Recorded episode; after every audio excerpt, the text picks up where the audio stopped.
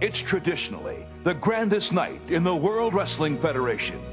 WrestleMania, the great spectacle, the granddaddy of sports entertainment. A magical night where dreams become reality, where legends stand immortal, where incredible feats of athleticism are indelibly etched in the annals of time. But this year, a tempest engulfs Utopia. This year, clouds of hatred and anger have eclipsed the heavens, shed darkness upon the gods. We've watched as our heroes step down from their pedestals, witnessed malicious attacks by a depraved nation, beheld the dark, disturbing flashes from a once benevolent force. Tonight, three determined men unite to wage war against an evil nation. Their battleground, the cold, unforgiving streets of Chicago. Tonight, two giants appear willing to shed their noble armor, to embrace their dark sides, to possess the coveted gold. And tonight, two angry young men destined to destroy each other will endure intolerable pain in a brutal submission match. It's WrestleMania, the showcase of the immortals, the greatest night in sports entertainment. It's supposed to be a night of celebration, a time to rejoice. But tonight, none of these men are smiling. And now, WrestleMania 13. You're right. They do show some clip of the the original Blackjacks before.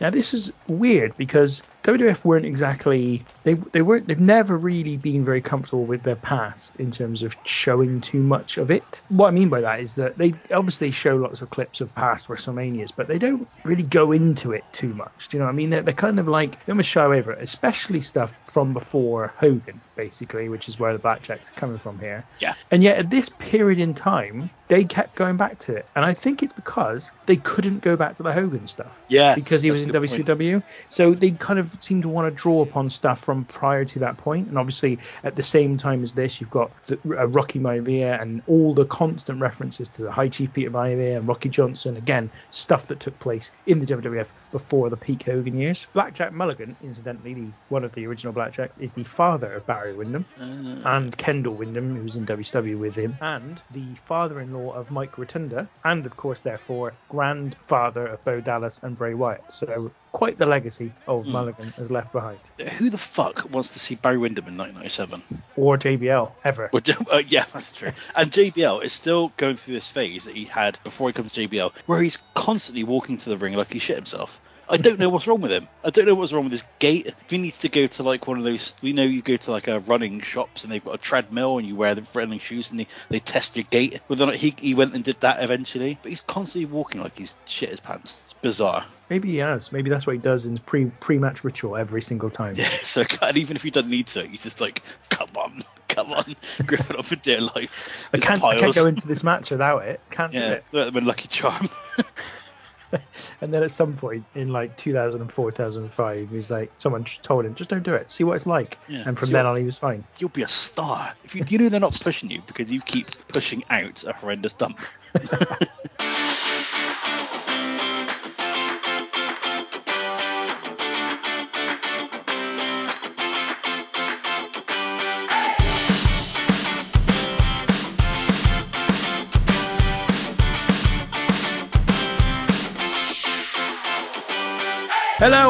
welcome to the Random Wrestling Review. I'm Ben Spindler, and today it's been said that 13 is lucky for some, but does that include WWE? As we take a look back at WrestleMania 13, a night of double turns and lost smiles. Joining me today to pull apart this event, we have first of all Tom Smith, who is just swigging, I think, a Jack Daniels and Coke. It's a Buffalo Trace, but close enough. Well, whiskey and Coke of some kind. Yeah, come on, England. And uh, also we have Matt Roberts, the polar bear himself. Hello, gentlemen. How are we doing? Oh God, Matt, Matt's recording from a broom cupboard with a gimp mask on today. there, there may be a reason for the whispering, which you will find out later on. oh, I like that. It's very, very suggestive, isn't it, Tinky? It was your reaction that got me, Tommy. It was like you'd, you'd had a shiver down your spine. It was real excitement. I was really, ooh, ooh. And uh, not only that, but Tom has got a fetching background today to his Skype, which obviously, as this is an audio only podcast, you won't see. But it is of a particular match that took place at this particular WrestleMania, and we will get to that in good time. Before we get to the show itself, a little bit of a plug at RWR Pod UK is where you can find us Twitter, Instagram, and Facebook. Lots of activity going on at Instagram at the moment as we continue to prepare ourselves for the potential, though it's seeming like the heat's gone out of this a little bit, of Twitter falling down since Elon Musk's taken over. Although, having said that, if you go onto Twitter Blue now, which is like a, an option within Twitter, there's an increasing amount of price list for things that you can add to your Twitter account. So it does seem like there's some desperation going on there in terms of income at Twitter headquarters. So uh, I'm not sure that the uh, that Twitter's going to be safe just yet. So yeah, follow us at Instagram or Facebook at RWR Pod UK. And of course, join us on Twitter as well if you're not already over there. And we always appreciate the follows. So guys, we're at WrestleMania 13, and there's a lot of pressure on us today for mm. numerous reasons. First of all, there was some pressure on WWE at the time because this is the lowest pay-per-view buy rate of any WrestleMania of all time, WrestleMania 13, significantly uh, lower than anything else that had happened previously. This also has got the match that was voted for in our tournament that we did of WrestleMania matches, the very best of all time. So we did a tournament where we had every single match that ever happened at WrestleMania in the tournament, and we whittled it down, and this show had the match that won that. Now I'm sure most of you can guess, but I'm not gonna I'm not gonna spoil it for you just yet. We'll get there in just a second. Well, so there's a bit. Thought there are so many fans of the Godwins, the Headbangers, Phil LaFon, and Doug Furnas, and the New Blackjacks. Not me. Also, there's another kind of interesting little uh, bit of trivia here because this contains the second appearance of WrestleMania for a certain Sid, who only ever appeared at two WrestleManias and headlined them both. He's the only person to have ever done that, and I should not imagine there'll be too many others that do it in the future, unless some celebrity in the next 10 years manages to get themselves a big enough following to be involved in main events only at WrestleMania. 11, 13, and 8. No, no, he's only at 8 and 13. 11, he didn't fight. Mm, okay, I see, I see. He was there, though. He, he was, there, there, but he wasn't on the card. He wasn't like he, he didn't wrestle in any way in the match. I, I, I saw it and I thought, oh, do you know, I could do some mac and cheese after looking at his hair. so yeah, so there's a, there's a little bit of I said a little bit of pressure. Um, and before we get to that pressure, what were our ex- expectations? I think I'm going to start with you, Tom. What were your expectations for this one? Again, this is one that I think you had on video, Tinky. No, VHS. I didn't. Or I did I have you on did. video? You did, I think. Yeah. I did. And I only ever used to watch the last three matches, so yeah, I'm yeah. really really not familiar with this with pre-card, if you will. I'm not going to lie. I was thinking of a loss of innocence on, on this because we've got the accelerator down, and we're heading full force, fully into the Attitude Era. I'm probably sprouted pubes by this point but definitely much more interested in masturbating than I would have been over the previous WrestleManias. I would expect. it's, it's, a tough one. It's a tough one to have expectations for when I know so much about the last three matches and about half of it. I know there's going to be one of the greatest matches, if not the greatest match ever, in my opinion, on this card. So I'm looking forward to watching that. I'm also thinking this is the end. This is the end of Vince as well, isn't it? On commentary as well. This is the last time we're going to hear Vince McMahon on commentary at WrestleMania, at least during this show. So I was feeling a little bit nostalgic for that. By this point, he had got a little bit tedious. I think Vince McMahon on commentary. But um, see, I'm not as I'm, I'm, not as high on Vince as, as Tinky is, but I'm certainly not as down on him as you are, Matt, on commentary. Yes, it was kind of. I was just thinking about. I was thinking about it like like at the beginning of it when the WrestleMania music kicks in, and I, I think this is probably the last time we hear that until Linda McMahon uses it as entrance music. Say, do you, do you mean the Linda McMahon theme? yeah, yeah, exactly. Um, and I'm just thinking to myself about like yeah, I was thinking like this is the end of. We've gone through my favorite bit, um, my favorite period. We've gone through through the period after that where my guy is on all of the pay per views, and then we're gonna go go into the Attitude Era, which I love and has got a lot of good stuff about it. But if I think about what I truly love about wrestling, it's all the WrestleManias leading up to this really, and then there's kind of spots, you know, that I highlights that I really like, and other bits that I'm not too keen on. So it's it's kind of a little bit bittersweet watching this one. Interesting. There's a there is definitely a feeling of the end of an era a little bit here. The sort of the down years actually, really, mm. in terms, certainly in terms of business, is coming to an end. Matt, what was your uh, what was your expectations for this? Um, well, I only knew of two matches um, on the card. One of which is the uh, well, again, the most celebrated one of, of apparently WrestleMania history, which again we'll go into in a bit. So my expectations were very high for that one. And then I did look up the main event just to see what it was, and I must admit I definitely did lose my smile at that point.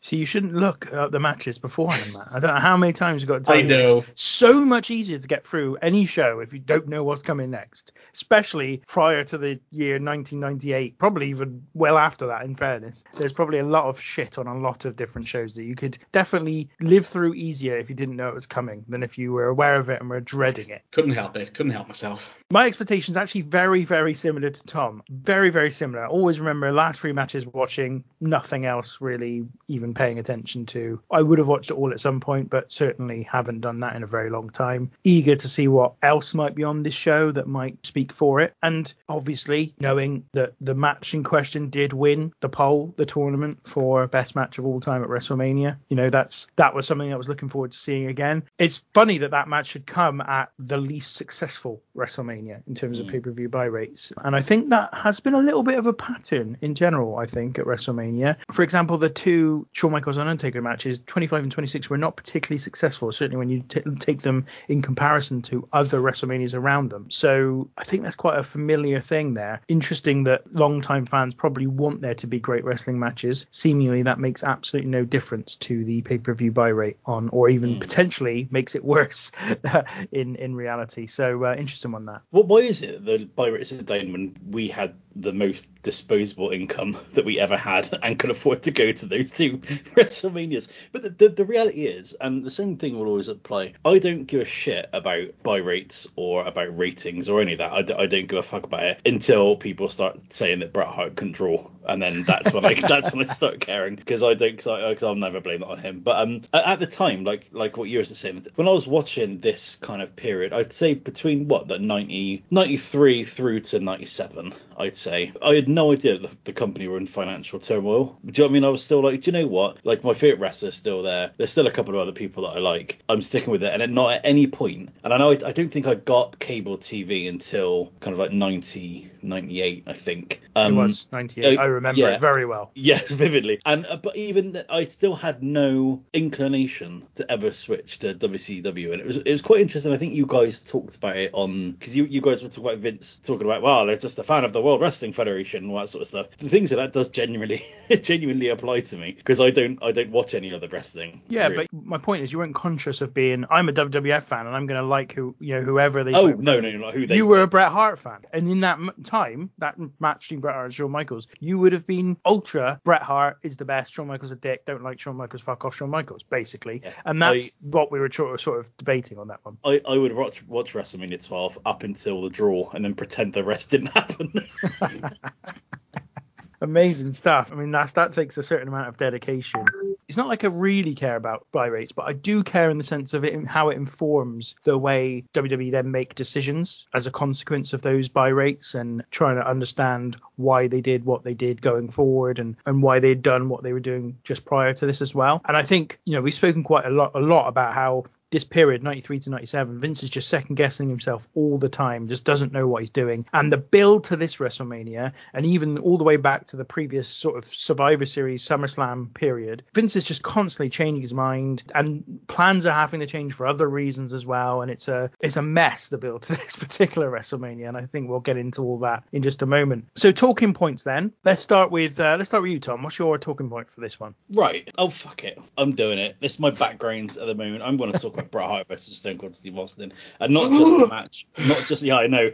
Color you surprised, Matt. Not just the, the match in itself, but I think this is arguably one of the best rivalries in WWF history as well. That doesn't get enough credit. I think personally, I think because both participants of it had more impact on the business than this one did. So obviously, you think about Bret Hart and Shawn Michaels, that obviously impacts Montreal, and then you know the huge change in the Mr. McMahon character, which then feeds into the huge feud with Austin and McMahon. They, they had bigger feuds with other people, but this this feud is equally amazing. This match is, I don't think it's the greatest match ever, which I think will surprise Matt, but it's my favorite match ever. I think it's absolutely amazing. There's so many bits in it, and the bit that I find really interesting is when the actual turn happens, and it's when Bret goes to get the chair about midway through the match. That's when the switch really happens, or at least when it starts. And a lot of the crowd are still quite conflicted about it at the time, and a lot of them haven't quite realised that it's happened. But that's when the that's when it actually happens, and that's when Bret really dials up the aggression and the nastiness towards Steve Austin. But because it's Bret Hart and he's still generally quite beloved by most of the crowd, it takes a long time for it to for it to sink in. I love this. I love everything about this match. I love at the beginning of it. I love Ken Shamrock as the referee. He's amazing in it because the thing that makes him so great in this match is that you don't see him at all in the match, despite the fact that he's this hulking double-eyed bastard in the corner with the most enormous biceps I think I've ever seen. It's it's one of those things where you're like he he plays his role perfectly within the match, just gets involved when he has to, and then at the end, which we'll come come to later, is amazing. I've realised I've started talking about it before you've actually done the rundown of the match, Tinky. So do we just go through it and see what happens? I mean, it's fine. I imagine most people know what happens, but ultimately, yeah. what does happen is Bret clamps on the sharpshooter with Steve Austin busted open in an iconic moment of uh, WWF lore. Steve Austin tries to get out but cannot do it, passes out under the pain of the sharpshooter. The match, therefore, ending by a stoppage when Ken Shamrock calls for the bell. In a classic babyface way, Steve Austin never gives up, whilst Bret, after the match, decides to put the boots to Austin in a classic heel way. Ken Shamrock then has to face him down and remove Bret from Steve Austin. You get a little bit of a face down, and Bret backs off again as a classic heel as the fans mm-hmm. chant for Austin and boo Bret Hart. And then Austin refuses help from people and needs to walk to the back of the ring. Brilliant. There's a couple of bits that I really wanted to focus focus on. So it's the first, I think it's the first figure four spot around the ring post, which looks amazing. It always looks so good. There's, you know, we, we talked about WrestleMania 10 and how everything's perfect, even the impact of Earl Hebner's, I was going to say paw print, his paw print when he's doing the count. Um, the, the, there's there's a bit where Austin um like gets runs into the runs into like the the ring post on the outside, and just the noise it makes is amazing. This match has got the best ever chair shot in it as well, which is the one that Austin delivers to Bret, where he swings it back and puts everything into it and nearly destroys Bret Hart. The bit when they fight around the t- the timekeeper's table and they fight around the ring, the fact that the match starts with Bret Hart just going in, uh, sorry, with the Stone Cold just going in and taking Bret Hart down and then just brawling straight away is is amazing. There's like a great bit after that chair shot that I mentioned where Austin starts egging the crowd on and they're still booing him, but there's significantly more cheers for him than there were at the beginning of the match. The glass shattering at the beginning. I'm going all over the place chronologically, but the the glass breaking at the beginning and him walking through is an iconic moment that I don't remember seeing that glass breaking before, which is absolutely amazing. There's got a great fucking kick to the bollocks from Stone Cold Steve Austin on Bret Hart as well, which I felt watching. There's the bit when Austin's trying to choke Bret Hart over the ring and he hits and Bret hits him with the ring bell, which I love because you don't see the ring bell, and the sharpshooter that Bret puts on. It might be the best one. It's either that one or against Mr. Perfect at SummerSlam 91. Those are the two great sharpshooters that I remember. The the pass out fake out, as I've written it down, where Austin kind of looks like he passes out and then pushes himself back out with blood pouring is absolutely absolutely amazing. Iconic is the word for it, Tinky, because it's it just is, and the crowd are absolutely electric. And that bit, funny like what you said then, Matt, about uh, what we discussed in a bonus episode, which has already been released, about the kind of air being sucked out of the room. That's what happens when Bret Hart reapplies the sharpshooter after Austin nearly reverses it, and the crowd are just like, oh shit, that's it then. I just think it's brilliant. I think it's I think it's absolutely amazing. Austin walking down the tunnel on his own at the end again is iconic. Another iconic kind of shot I think seen seeing him walk off like the lone gunman, kind of walking away from a hard fought battle. I just think it's brilliant. Bret's got the great attire. It's, it's classic black black trousers, what uh, and uh, and the pink shirt. It's just amazing. This match is is wonderful. And what I always think when I watch it now is I listen to an episode of Stone Cold Steve Austin's podcast that he did years ago, and he says about when you blade how hard it is to not wipe your face because you want to keep that blood on your face. You don't want it to go. And what you don't want, and what you need to keep doing, is keep almost irritating irritating the cut because you want you want it to keep going. And just thinking about how horrible that feeling must be of having blood running down your face and being like every instinct being I need to wipe this off and not doing it for the sake of of the visuals of the match. But yeah, it's it's absolutely brilliant. I love this match and it's it's a it's 10 out of 10 for me and it's my match of the night and my MVP of the night is actually Austin because I think his performance in this match is absolutely tremendous. It's interesting you said earlier on that this is the last McMahon because this is effectively the last Bret as well. You know, Mm. obviously apart from the return at WrestleMania 26, which we will try not to talk about during the It's show. the second best match ever. Yeah, yeah, but you know, yeah, this is the end of Bret as well at WrestleMania. So uh, another sad moment for you, Tom. it is, it is. But I tell I still got. I know it's not WrestleMania, but we still got Canadian Stampede after. Yeah, we do, So we do. That's good enough. Uh, and also SummerSlam 97, where he wins the title for a fifth time, and you can find that in our archives because we have covered that show already. Matt, let's let's hear it then. What does the polar bear think of the match that was voted for by the Twitter followers of the RWR Pod UK as the best match in WrestleMania history? And in fairness, that is not inconsistent with lots and lots of other lists and best ofs that have been out there in the world before. You see, I'm giving the big build up here, Tom. And also, and the things I've got a I think I know where this is going. And also, just to let you know, I did not create loads of Twitter burner accounts just to bump the votes up and that, all right? I only had one vote, and that one vote went for it. Here we go.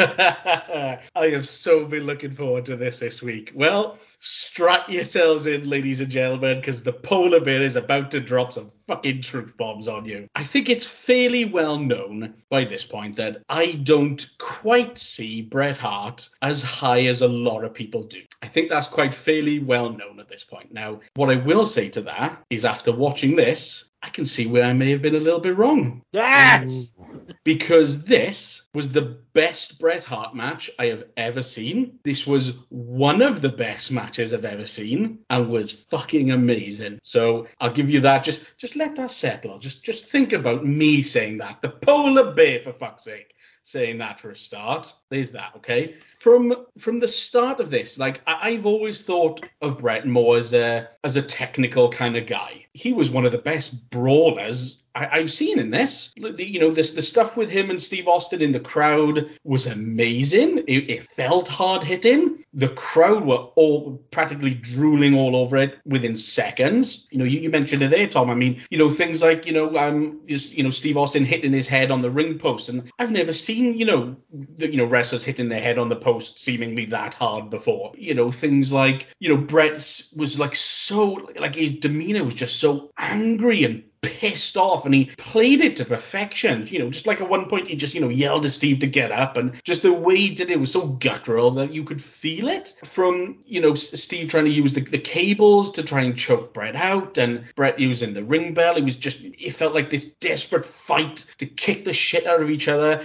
The sharpshooter at the end where, where Steve Austin was trying to grab Bret's hair. Oh, that was great, you know, to prevent him from, you know, locking it in properly and, you know, him trying to, it, it just showed that desperation. He's like, fuck, I can't, lose to this guy. You know, do anything you can to get out of it. The fact that he was in that sharpshooter for as long as he did was just great. It, this was just a real, real great piece of work. And do you know what? Like I said, for me, this is the best Bret Hart match I've ever seen. I mean, it's, it's not an uncommon feeling. It's very, uh, very commonly held belief. Um, is this the first time you've seen it, Matt? Yes. Yeah, and I guess it's the first time I, from when we first started. I asked you uh, which ones you hadn't seen, and I think now everyone you've seen after this. Is that right? I think so, yeah. Yeah. Okay. So yeah, I thought this was a sort of watershed moment as well for your for sort of viewing. I mean, it's interesting, isn't it? Because you know, you said it's his best match ever. I think this year, this '97, despite it being his last good year, is arguably his best year. Like he's just it, the character work he does as a heel is phenomenal. It's, It's- so believable. he gets to play he gets to play both the babyface and the heel over the course of the year, which is just amazing because of the this sort of unique situation he had where basically in America he was heel, everywhere else he was a, a babyface. That just made it so unique, so cool. Bret, he did that thing where for me I think it's lost, it's completely lost now in wrestling, and and to be honest, it's been lost for a long time, not just in the last recent ten years or so, but where wrestlers really tried hard if they were going to turn heel or babyface to justify it in some way to themselves, so that they could actually continue to portray the character they had portrayed since that point. And Bret did. Bret found a way to justify this heel turn. And in fairness, it kind of naturally, it probably was exactly how he was feeling anyway, because you know we know he takes himself very seriously, and he was starting to receive mixed reactions from the crowd. The start of this match shows that mixed reaction. It's not like he's being booed, but there's not an in, it's not a universal kind of you know greeting of of here's this hero kind of thing as he had been used to up to that point. And certainly that had been the case since really his return the previous November at Survivor Series. Just wasn't quite getting that universal applause that he'd been getting. And WWE leaned into it, and Bret sort of turned heel in America, but not everywhere else. And then they had this you know this great run with Bret as the the, the man at the head of the Hart Foundation and the, the Hart Foundation kind of reuniting with Owen and Davey Boy and Jim Neidhart and Brian Pillman and everyone else. So yeah, for me a great year. Similar actually, strangely to Austin. His for me his best year was 2001 like again in terms of overall match quality, overall stuff that he did on Raw every single week, he was phenomenal. Completely different role, heel as well during that time. But in terms of just pure quality, not necessarily selling tickets and pay per views and whatnot, best year for me is their both of their last good years when they turned heel in a weird kind of way. So I just think um a really interesting sort of time, and Bret was phenomenal. I think this is a, obviously it's a ph- phenomenal match. Obviously it is a phenomenal match. I don't connect with it in quite the emotional way Tom does, and or in the quite the emotional way I do with Bret versus Owen, or one or two other matches that Bret would have during this time, or indeed some of the matches Austin would go on to have. But it's it is a phenomenal match, and the mechanics of it in particular, in terms of the psychology and the stuff they do to make the crowd change their mind almost about these two, or not even really change their mind. That's not true, but just confirm to them that they should feel the way they feel about these two people. I think is more accurate. Like there was obviously this sense of people wanting to cheer Austin, a sense of people starting to dislike Bret because he'd become much whinier and he, you know, wasn't happy about loads of stuff. And they just confirmed it to the crowd who were still playing along but were eager to not play along. And so they just said, all right, fine, we'll do the double switch. They do the double switch and they do it in a way that doesn't require any major surprise. That's what I love about it. Like these days, a turn is, seems to have to be a surprise, especially a heel turn. Oh, it must be a surprise. It must be this moment where they turn on someone or they they they betray someone, they betray a, a friend or whatever. This didn't. That's not happened. They just basically showed almost their true colors uh, within the the course of this match, or at least the way they were feeling at the time. You know, Bret hated Austin so much, and hated the injustice of Austin's the way Austin had been and the stuff he'd done to him over however many months, and he, the bitterness had gotten the better of him and turned him into this almost sour kind of person that fans were no longer interested in. Whilst Austin did this kind of you know never give up, never say die, tough guy kind of thing, which won over the crowd. I'm looking at the picture behind Tom at the moment, his background, and the crowd, the faces in the crowd are amazing. So there's a couple of people, one person looking a little bit concerned, another guy looking over the top, another one like shout, like almost like jumping up and down, like, oh my god, I can't believe what's going to happen next. And it's the moment where Austin is in the sharpshooter and pushing up against the against the mat, and it's just it's an emotional response. It's entirely emotional. It's about who's going to win this match. Who, can Austin get out? Come on, let him get out. And he obviously doesn't, and Bret goes on to win. And they do all that. They turn Austin babyface, turn Bret heel, and Bret still wins, and he still wins cleanly. It's phenomenal. Yeah. It's it's, I, it's a phenomenal piece of work. There's also another amazing bit in it that I forgot to mention. A little bit of unexpected slapstick if you will, which is when they're fighting through the crowd and Austin tries to do a pile driver on Bret Hart and Bret Hart reverses it and flips him over. And you can't see the actual pile driver attempt. All you see is the top half of Austin's body as he's going for it. And then all of a sudden he ducks down and you just see his legs flying like going over the top of the crowd. And it looks really funny. And there's another bit where Bret Hart, when he goes to grab the chair, there's just some horrible brown stuff all over it. Did you notice that? It's just, oh, it's horrible. It's like yeah. someone spilt their coffee or something like that on it. It looks really really, really unpleasant. Like I said, it's it's it's my favorite match of all time. I think the, his best match is, is the one with Owen, and the reason I think I said this during the WrestleMania 10 episode when I when I in, I did my run in. That the thing I love about that match is that there's no gimmicks involved in it. This match is quite gimmicked to some extent, but the fact that Bret still wins cleanly at the end and there's no shenanigans involved, it, I love. I think the reaction, uh, the pop to Ken Shamrock pulling off Bret is is great. But the the other thing that I wanted to mention to you, Matt, in particular, is that because obviously I don't think we'll be doing this anytime. Go out of your way to watch the main event of Canadian Stampede. If you haven't seen it Okay. because it is in your house 16 Canadian Stampede. The main event of that is absolutely amazing for just a visceral crowd reaction. It's the probably one of the most hot crowds you'll ever hear. The hard camera is shaking. It's so intense in that building. Wouldn't you agree, Tinky? Yeah, but it's, it's also not really a Bret match in the sense that it's, it's a 10 man tag, so it's not even like there's lots of people involved in it, and you get to see a lot of great stuff from various different people. And yeah, it's, it's more, but it is more about the the atmosphere, which is just Yeah. absolutely cooking because it's in Calgary and it's just it's great. But the amazing, I've got, I've got to talk about it for a moment now. Sorry, I can't help myself. So at the beginning of it, so it's a 10 man tag. It's Goldust, Steve Austin, the Road Warriors, and Ahmed Johnson versus the Hart Foundation. So Bret Owen, Davey Boy, Jim Neidhart, and Brian Pillman. And the bit is amazing because they come out in order. So Brian Pillman comes out, well, the, the babyfaces come out first and get absolutely shat on. Then it's Brian Pillman, Neidhart, Bulldog, Owen Hart. And when Owen Hart comes out, Bulldog starts dancing to Owen Hart's music, which is amazing. And then when Bret Hart comes out, the place is at fever pitch. Don't spoil It's it just- too much now, by the way, because I've oh. never seen it before. So ah, it's amazing. It's amazing. And what I like, what I was kind of talking earlier about this this feud with, between Bret and Austin, it's n- not quite a year long, but it goes from what November through to July, you know. So it was a pretty uh, like, and they were they weren't always against each other, but it was always kind of simmering in the background. I guess it kind of actually kind of continues really, I guess, until SummerSlam. I guess you think about it. Survivor Series, technically, Series. when Austin and Owen in second match. Yeah, so it kind of goes sort of his feud with the Harts, should I say, it goes on for about a year, and it's absolutely it's great, and I don't think that it gets the credit that it deserves. It's certainly better than fucking John Cena and Edge, which everyone bums each other over.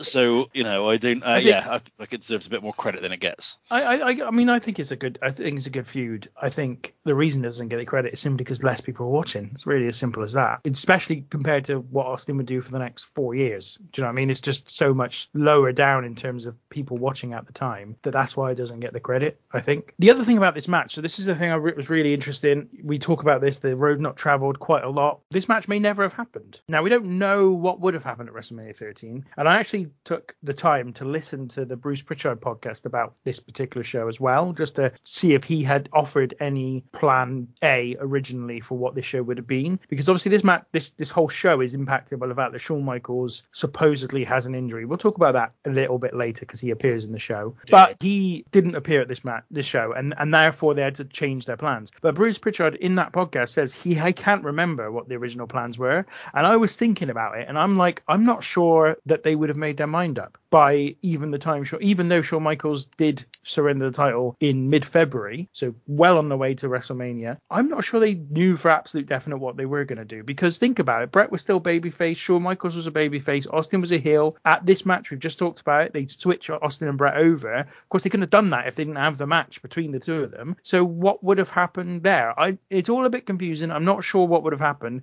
but there's a very big chance that this match may not have happened, and potentially also, therefore, Austin may never have turned babyface because who would he have turned babyface against if this match didn't happen? I think according to Bret Hart's autobiography, is that he was supposed to win the title back from Shawn at WrestleMania, and you could have babyface versus babyface because they still had they had that obviously the year before. But I But he yeah, didn't it is- perform very well, did he? Either that's the other, that's why I think these buy rates are really important because Yeah. Vince would have been looking at it and going, that wasn't that was at that time again the lowest of all time. This was slightly lower again, but that was the lowest at that point. Yeah, it's interesting. It's a bit of a sliding doors moment, isn't it? It's it's a natural conclusion to think that it would have been Bret Shawn rematch, and likely Shawn would have lost because Bret has in his book said that there's the, his idea, or at least one idea that could have happened was that effectively they fought each other at WrestleMania 12, Shawn wins, they fight, each other at WrestleMania 13, Bret wins, and then they fight each other again at WrestleMania 14, Shawn wins the decider and goes on, and Bret kind of you know sort of semi-retires basically. So the, the, there's this sort of almost temptation to just assume that yes, Bret would have beaten Shawn in the main event of this show if Shawn had not cried off and been supposedly hmm. injured. But I don't think that's definite. I really just don't think that is definite, especially given what the previous year's buy rate did, especially given the fact that they have got Austin and they are determined now to turn him babyface because he is cooking on gas. I don't know how you do it without this match, and it wouldn't have been as impactful, certainly. Does your coffee table book say anything about it? No, nothing about that particular thing. In fact, I, I looked through this earlier today and I was like, you know what? There's not a lot I can pull out about this particular show. I think because it's well worth saying as well, as I've said before, it's very WWE-ified, this this particular book. And also, guess what? It's got a foreword by Mr. WrestleMania, Shawn Michaels. So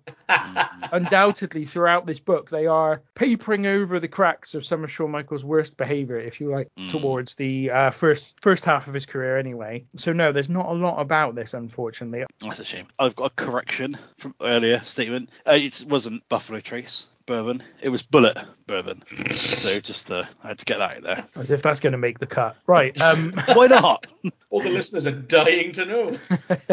okay, so Matt, we've uh, we've covered one of the best matches ever, apparently. So, what's your talking point? I didn't even know what to say after that because uh, that, that originally was going to be my talking point. I, I, knew, I knew there was no way in hell I, I, I was going to be first on that, so I, I definitely did make sure that there was something else um, as sort of a backup. My talking point is. It's more to do with the technical stuff and the camera work to do with this, but the and I'll let you do the match result first, Ben. But the the Nation of Domination versus LOD and Ahmed Johnson. So if you just want to give the match result for that first. I knew you to ask me that. And uh, to be honest, this is a mess of notes I've got here for this one, really, because uh, it's all over the place. But basically, there's a doomsday device on Crush to a big pop. Then they hit Crush with a two by four and they get the pin to end the match. So the Legion of Doom and Ahmed Johnson get the victory. And and I could be more happy the fact that you just said that even your notes for it were a bit of a mess, and because th- that summed up this match. Today is one of those days where we've just had so much positivity talking about you know the the Bret and Steve Austin match that, that I almost don't want to bring it down, but fuck it, I'm going to anyway. Um, th- this match was just such a travesty. Like it was awful. The the thing about it that really gets me most is just it was a clusterfuck. Is probably the best way I can describe it. The the camera work and where when everybody was trying to get the shots for you know the guys it was just awful. I mean, okay, it was a six man's, you know, sort of street fight, so it was pandemonium. I'll give them a little bit of credit. The crowd loved it. They- definitely ate it up, and I definitely think for the live audience, this worked. And at the end of the day, that's you know that that- that's who you, you know who, who you're performing for. It is mainly for your live crowd. So kudos to them for that. But there were so many things in this match happening that you just you didn't know what was going on because the camera missed it or didn't catch it. You know, there was table spots where you didn't see people go through. There, you know, at one point, you know, you just hear the sound and oh, apparently Farouk's been knocked off the ring apron and then you know they're saying that on commentary then okay well where, is he? And then they go back to on a replay oh there he is. You know there's a trash can shot you hear at one point you know they, they're concentrating on the ring and all you hear is the fire extinguisher going around the outside with one of the road warriors you know using the fire extinguisher. It just this really really hurt my overall enjoyment of the show i've got to be honest because I, I was on a great time with, with this show up until this point. And this really was a big come down for me because i just felt it was a mess start to finish and like I said, the you know the, the camera work really didn't help this. Technically, they really let the side down. That's interesting because I've got a slightly different. Well, actually, no, I haven't got much of a different thing to you because I do agree the camera work was dreadful. The direction ultimately was terrible. wasn't catching what he needed to catch, and that was, I guess, partially down to the messiness of the match. But the messiness of the match appeals to me in this in this instance because again, it didn't really happen. This is the first time we see anything like this on a WrestleMania up to this point, and certainly in general in WWE, you didn't see matches like this at all. Now there've been plenty since of big messes, big hardcore battles where people just chuck everything at each other, hit each other with chairs, kendo sticks, tables, a lot. Didn't used to happen at all at this time. And so this did feel like a happening. And that's why the crowd are so into it because they're just like, wow, this is mad. This is absolutely unlike anything I've ever seen. And if they were able to be disciplined about this going forward and not use this kind of match more than once every couple of years, they'd get the same results, I think, because it just, it would be like, wow, it's just so different. It's so weird. It's so crazy. Everything's going on. But they have overdone it now. And it's just a bit of a, if you watch it in the context of having seen all of those kind of hardcore title matches where there were like hardcore battle royals and people just running around hitting people with stuff, in that context, it makes it look just another one of those. But it didn't feel like that at the time. And it goes to that thing that me and Tom were saying about the expectations. That's why we watched these last three matches because the Bret Hart Steve Austin match and this, this just stood out again, I think personally For me, that's what that happened. The Nation of Domination at the time are Farouk, Savio Vega, and Crush, but they've also got with him D'Lo Brown. They've also got PG13, JC Ice, and Wolfie D. They've also got Clarence Mason, who'd been a manager prior to that uh, of Owen Hart and Davey Boy Smith, in fact, and had been Jim Cornette's attorney as well before that point. So there's all kinds of people as well on the Nation side. It's not just the three of them. Uh, there's a whole bunch of people. I personally find it quite fun. It's hard to give it a massive artistic thumbs up as a match, but I think it's as a spectacle, especially at the time, it worked really well. Tom. Yeah, this is uh, obviously this is after the match that we've just watched, and it is a completely different kind of spectacle. But I'm I'm kind of a Tinky on this one because yeah, it's not a great match, and you're right, Matt. Some of the you know some of the production values on it and and the direction is is all over the shop. I thought to myself, this is the sort of match that you would uh, at least this what sort of match that I would imagine happening in like NWA, you know, or like like what's Yeah. the the fuck house match or something like that. I think you want it or something like that. The. Bunkhouse Stampede. That's the one, yeah. So the nation come out um, to the classic. We are the nation of domination. It's a very croaky rapper over the top, just going, bah, bah, nation of domination. bah." That was Which again. That was PG-13. Wolfie D and JC Ice doing their So rapping. who who are they? I've no idea. they who were are. a tag team in USWA for a long time, and were JC Ice is the son. I did this trivia many, many, many, many moons ago when we covered. I think it must have been a an early NWA yeah. show. Oh, oh yeah. Bill Dundee. He's Bill Dundee's son, and that's who they are. You sure he's not Vanilla's son? I don't believe so. Yeah, it was nice to see D'Lo Brown in a suit. It was always always nice to see him. I always remember popping as, as a youngster, as a youth, as a 13 year old, to Ahmed Johnson, not only wearing all the multiple shoulder pads across his thighs, but also the LOD shoulder pads. Um, and I did think to myself, why the fuck are these idiots taking these shoulder pads off if they're about to get involved in the street fight? Just running and spike people. There's a bit of hilarity where the nation keeps saying they're going to hit you with everything but the kitchen sink. And the Legion of Doom bring down a kitchen sink. Ah. and Vince McMahon's like, JR is like, I brought everything down but the kitchen sink. And then Vince is like, well, they brought down the kitchen sink.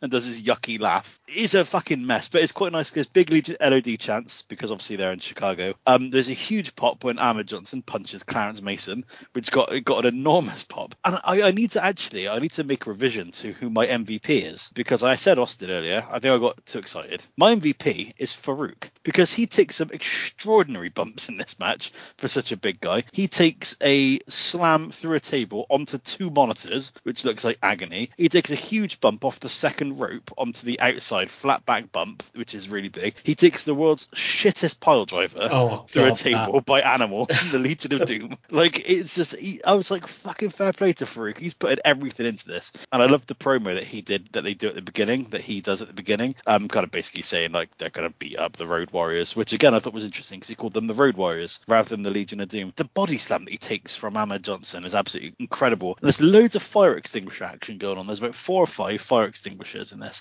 and there's a bit where a Hawk is just walking around the ring, just spraying it, having a lovely time. The babyfaces actually win, not after a Doomsday device, but I think Ahmed Johnson and Animal run holding a two by four and run over chains with it. That's actually the crap thing that wins the match. Um, Crush, not change. yeah. Crush. Oh, Crush. Sorry. Yeah.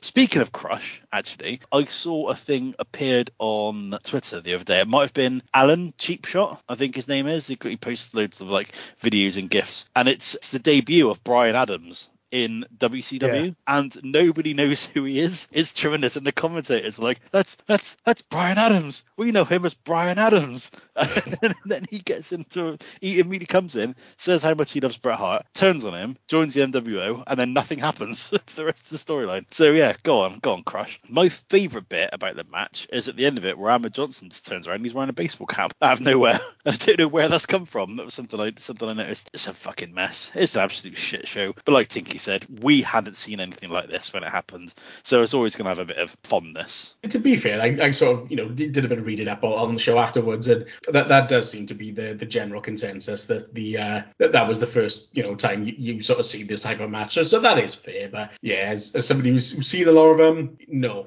this, this one's not going to be remembered fondly by me. There, there's actually one bit in it that did make me feel quite uncomfortable, which is there's kind of Ahmed Johnson kind of gets lynched because they've got a, a Nation of Yeah. Domination bring noose down, and it's quite an awkward, uncomfortable visual I found. So that was one one kind of minor criticism I have there, but otherwise the, the match is quite quite fun, I think. Well, the Nation is another one of those steps on the way to the Attitude Era, and perhaps another regrettable one in a way, because the Nation of Domination is styled after the Nation of Islam, which were a Black Power kind of movement, um, a Muslim as well, the Muslim Black Power movement and they're obviously set up as heels and so there's a clear kind of similar to Goldust in a way you're supposed to fear these guys because they're cha- you know they're changing the world into something that's less white and straight and male this is what this group is doing so again I'd argue a little bit racist and I think the reason they've got Crush in there is to try and make it seem a little bit less racist because it, it kind of is Yeah. These guys don't like racism. Boo! Yeah, exactly, yeah.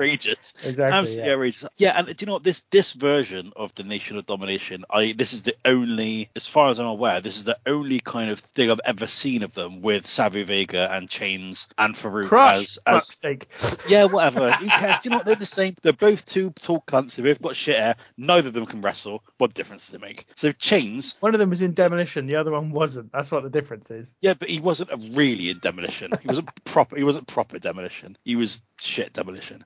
But I, like I said before, I was really interrupted. The, um, the um, that this version, the bigger version, I don't know hardly anything about. Do you know what I mean? Like, I remember I've seen a lot of Los Boricuas and the Disciples of Apocalypse and, and the Nation of Domination with you know Mark Henry and the Godfather and the Rock and D'Lo as well as Farouk. So I know a lot more about that. And I can remember at the time, I think I probably watched those versions of the Nations before I watched this one. You know, this bigger one. So yeah, I don't know how long this iteration of the Nation was was around for. Probably about six months, not not massively long. They they had some stuff at the Rumble with again Farouk faced Ahmed Johnson, and again all these people were there Yeah. ringside, and they were then a group until they split up and became the three different kind of groups. But yeah, just not a great example of WWE's political correctness, shall we say, in the past. But to, to the match itself, I, I enjoyed it. So my talking point then is going to be Shawn Michaels. I think we have to go into that because his absence here is well, it's it's very notable. As I say, we don't really know what would have happened. The, the presumption is that it would have been Bret versus Michaels in a rematch from WrestleMania 12, but I'm not sure it's absolutely definite that that would have been the case. So what happened in the build up to this show was that at Royal Rumble, Shawn Michaels won the world title back from Sid after Sid had beaten him at the Survivor Series.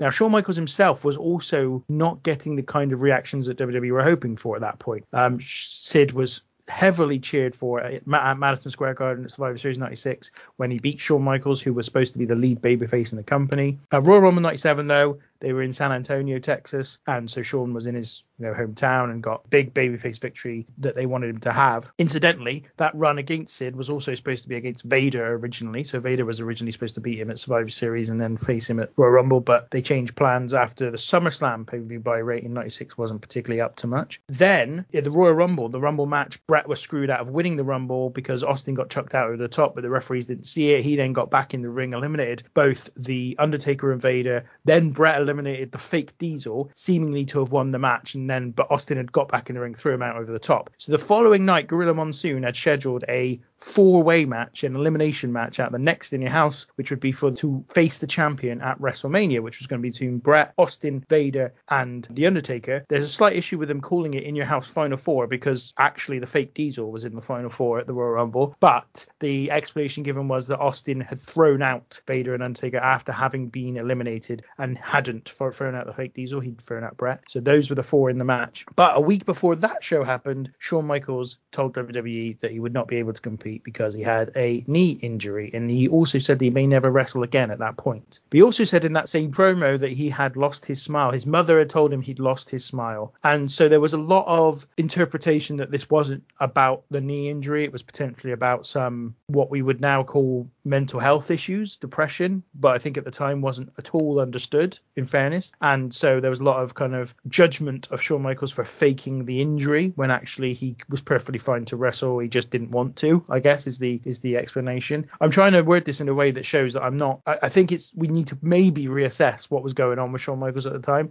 It's very easy to think of him as being selfish and not wanting to put Bret over. But if he was genuinely going through some shit in his head, at that time it would have been very difficult for him to say so, I think. Whereas now it would probably would be fine. It wouldn't be such an issue. So I think we have to bear that in mind. So at the In Your House Final Four match, they made it for the title. Bret won, but then lost the belt the next night to Sid, and that is where we came into WrestleMania with the, the lineup we had. But ultimately, Shawn did ultimately go not compete at this WrestleMania. He did appear as a commentator on the main event, but I think it's just I think it's really notable because I do think that he does get a lot of bad press for this, and understandably so. And I very much thought that myself in the past, but I just thought I just was thinking about it, and I I wanted to sort of remind myself of what he said in the promo, and it definitely does suggest to me that there's some mental health issues that are going on with Shawn at a time when I don't think that was well understood, and probably he would have felt unable to give that as a reason for not competing going forward. Well, do you know? Do you know what? Hitler had mental health issues as well. Let's just forgive him, shall we?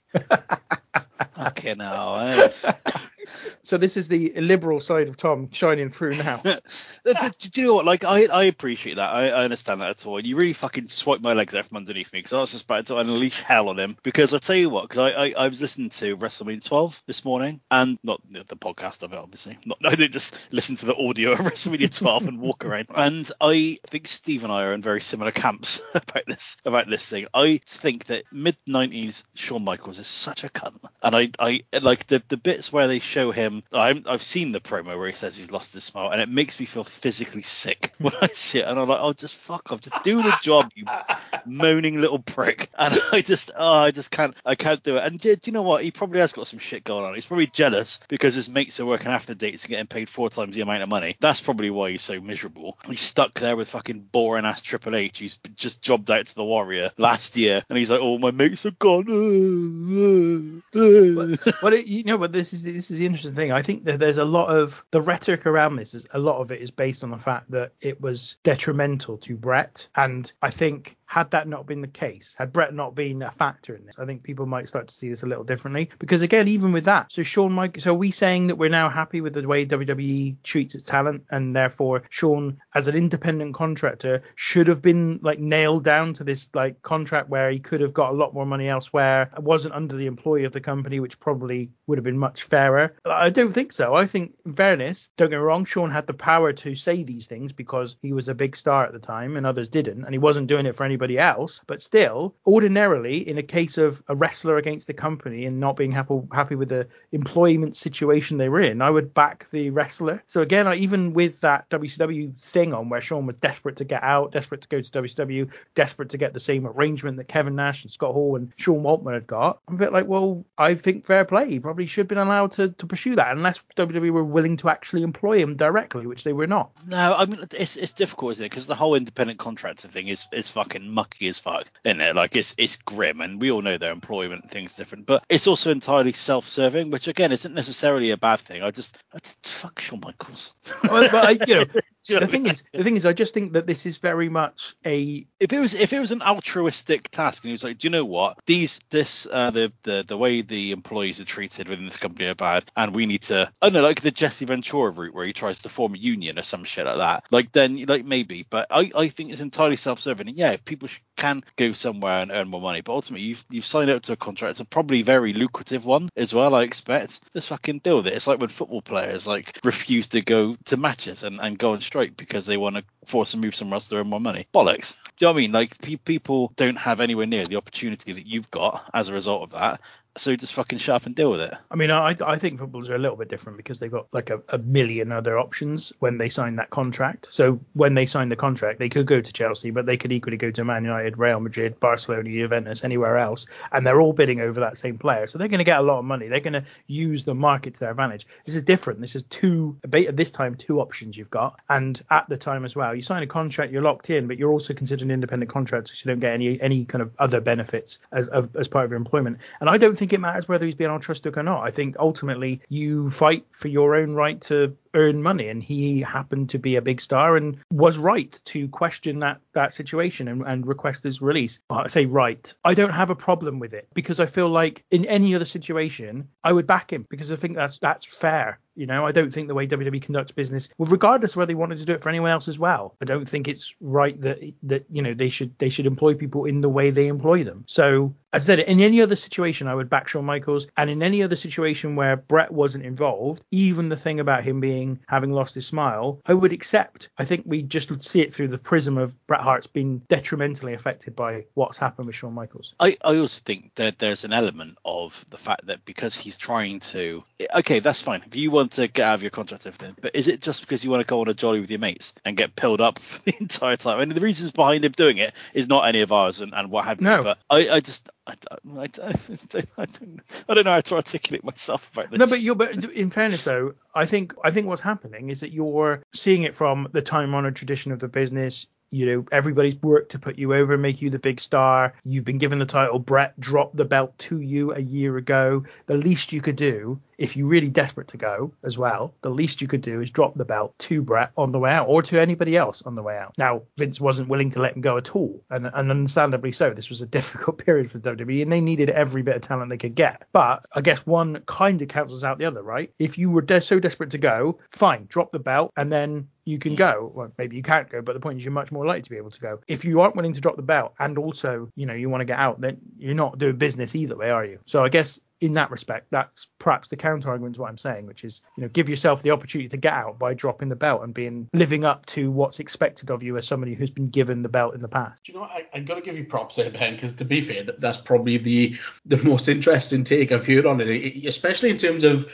the, the mental health aspect. I've, I've literally have never thought of it from that angle before. And it's interesting that you bring it up because, you know, absolutely, I think if, if that were to happen today, it'd be a completely different story. I, I got to be from all the stuff I've heard and read and that type of thing, I, I do definitely think that I think it was probably Shawn just being a bit of a dick at the time. And, and, I, and I'm probably the more biggest Shawn Michaels fan. It, it's one of those that I, I, I don't know 100% how, how it worked in, in terms of it, you know, and how bad his knee injury was. But I, I just think that, you know, in particular, especially with how wrestlers try to get as many different diagnoses, you know, from as many doctors as they can, I just thought, you know what, he probably, if he if he looked hard enough, he probably could have found a doctor to clear him, I reckon, if he really wanted to, and, and probably could have ended up, you know, working the match and, and you know dropping the title if that's where they were going to go. But obviously they didn't. So I, I do think it was probably Shawn just being a bit of a dick. I mean, it's very possible, but I guess the question then is why is he being a dick? You know, it's not just because he is predisposed to be a dick. You know, there's there's something else going on. We know he's not predisposed to be a dick because he was supposedly is a much better person now. So something was happening in his life at that time which was making him be a dick. And I would argue that it was probably his battles with whatever he was battling with. And I think partially substance abuse, partially other things. But su- what substance abuse? But another symptom of some issues that something else that's going on in your life.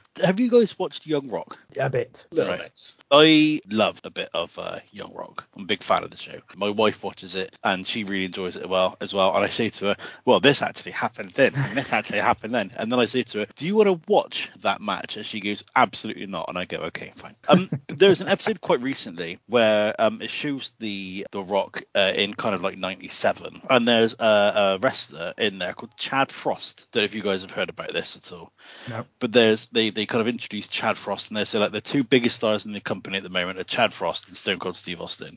and I'm like, and basically it shows Chad Frost to be an absolute dick and very much disliked by The Rock. And he The Rock has heat with Triple H going into SummerSlam '98. And again, I'm aware this is obviously you know it's not all 100% true, but um that he has heat going with Triple H, and then Triple H says, no, I didn't say what I said to the office at all. And then it, it kind of comes to um fruition that it was this Chad Frost. And I was sat there and I was thinking, fuck, Chad Frost. And I realised that this was Shawn Michaels. And it made me think it was really interesting because there have been times in the show where The Rock narrates over the top saying, This is Triple H. He going on to be one of the biggest stars in the business. We didn't like each other very often, but now we we're friends, you know what I mean? And we go with each other. And obviously they didn't do anything like that with, with Shawn Michaels. They obviously created this new character and basically it's like it's not said, but it's basically he was a dick. I still a dick and I don't like him.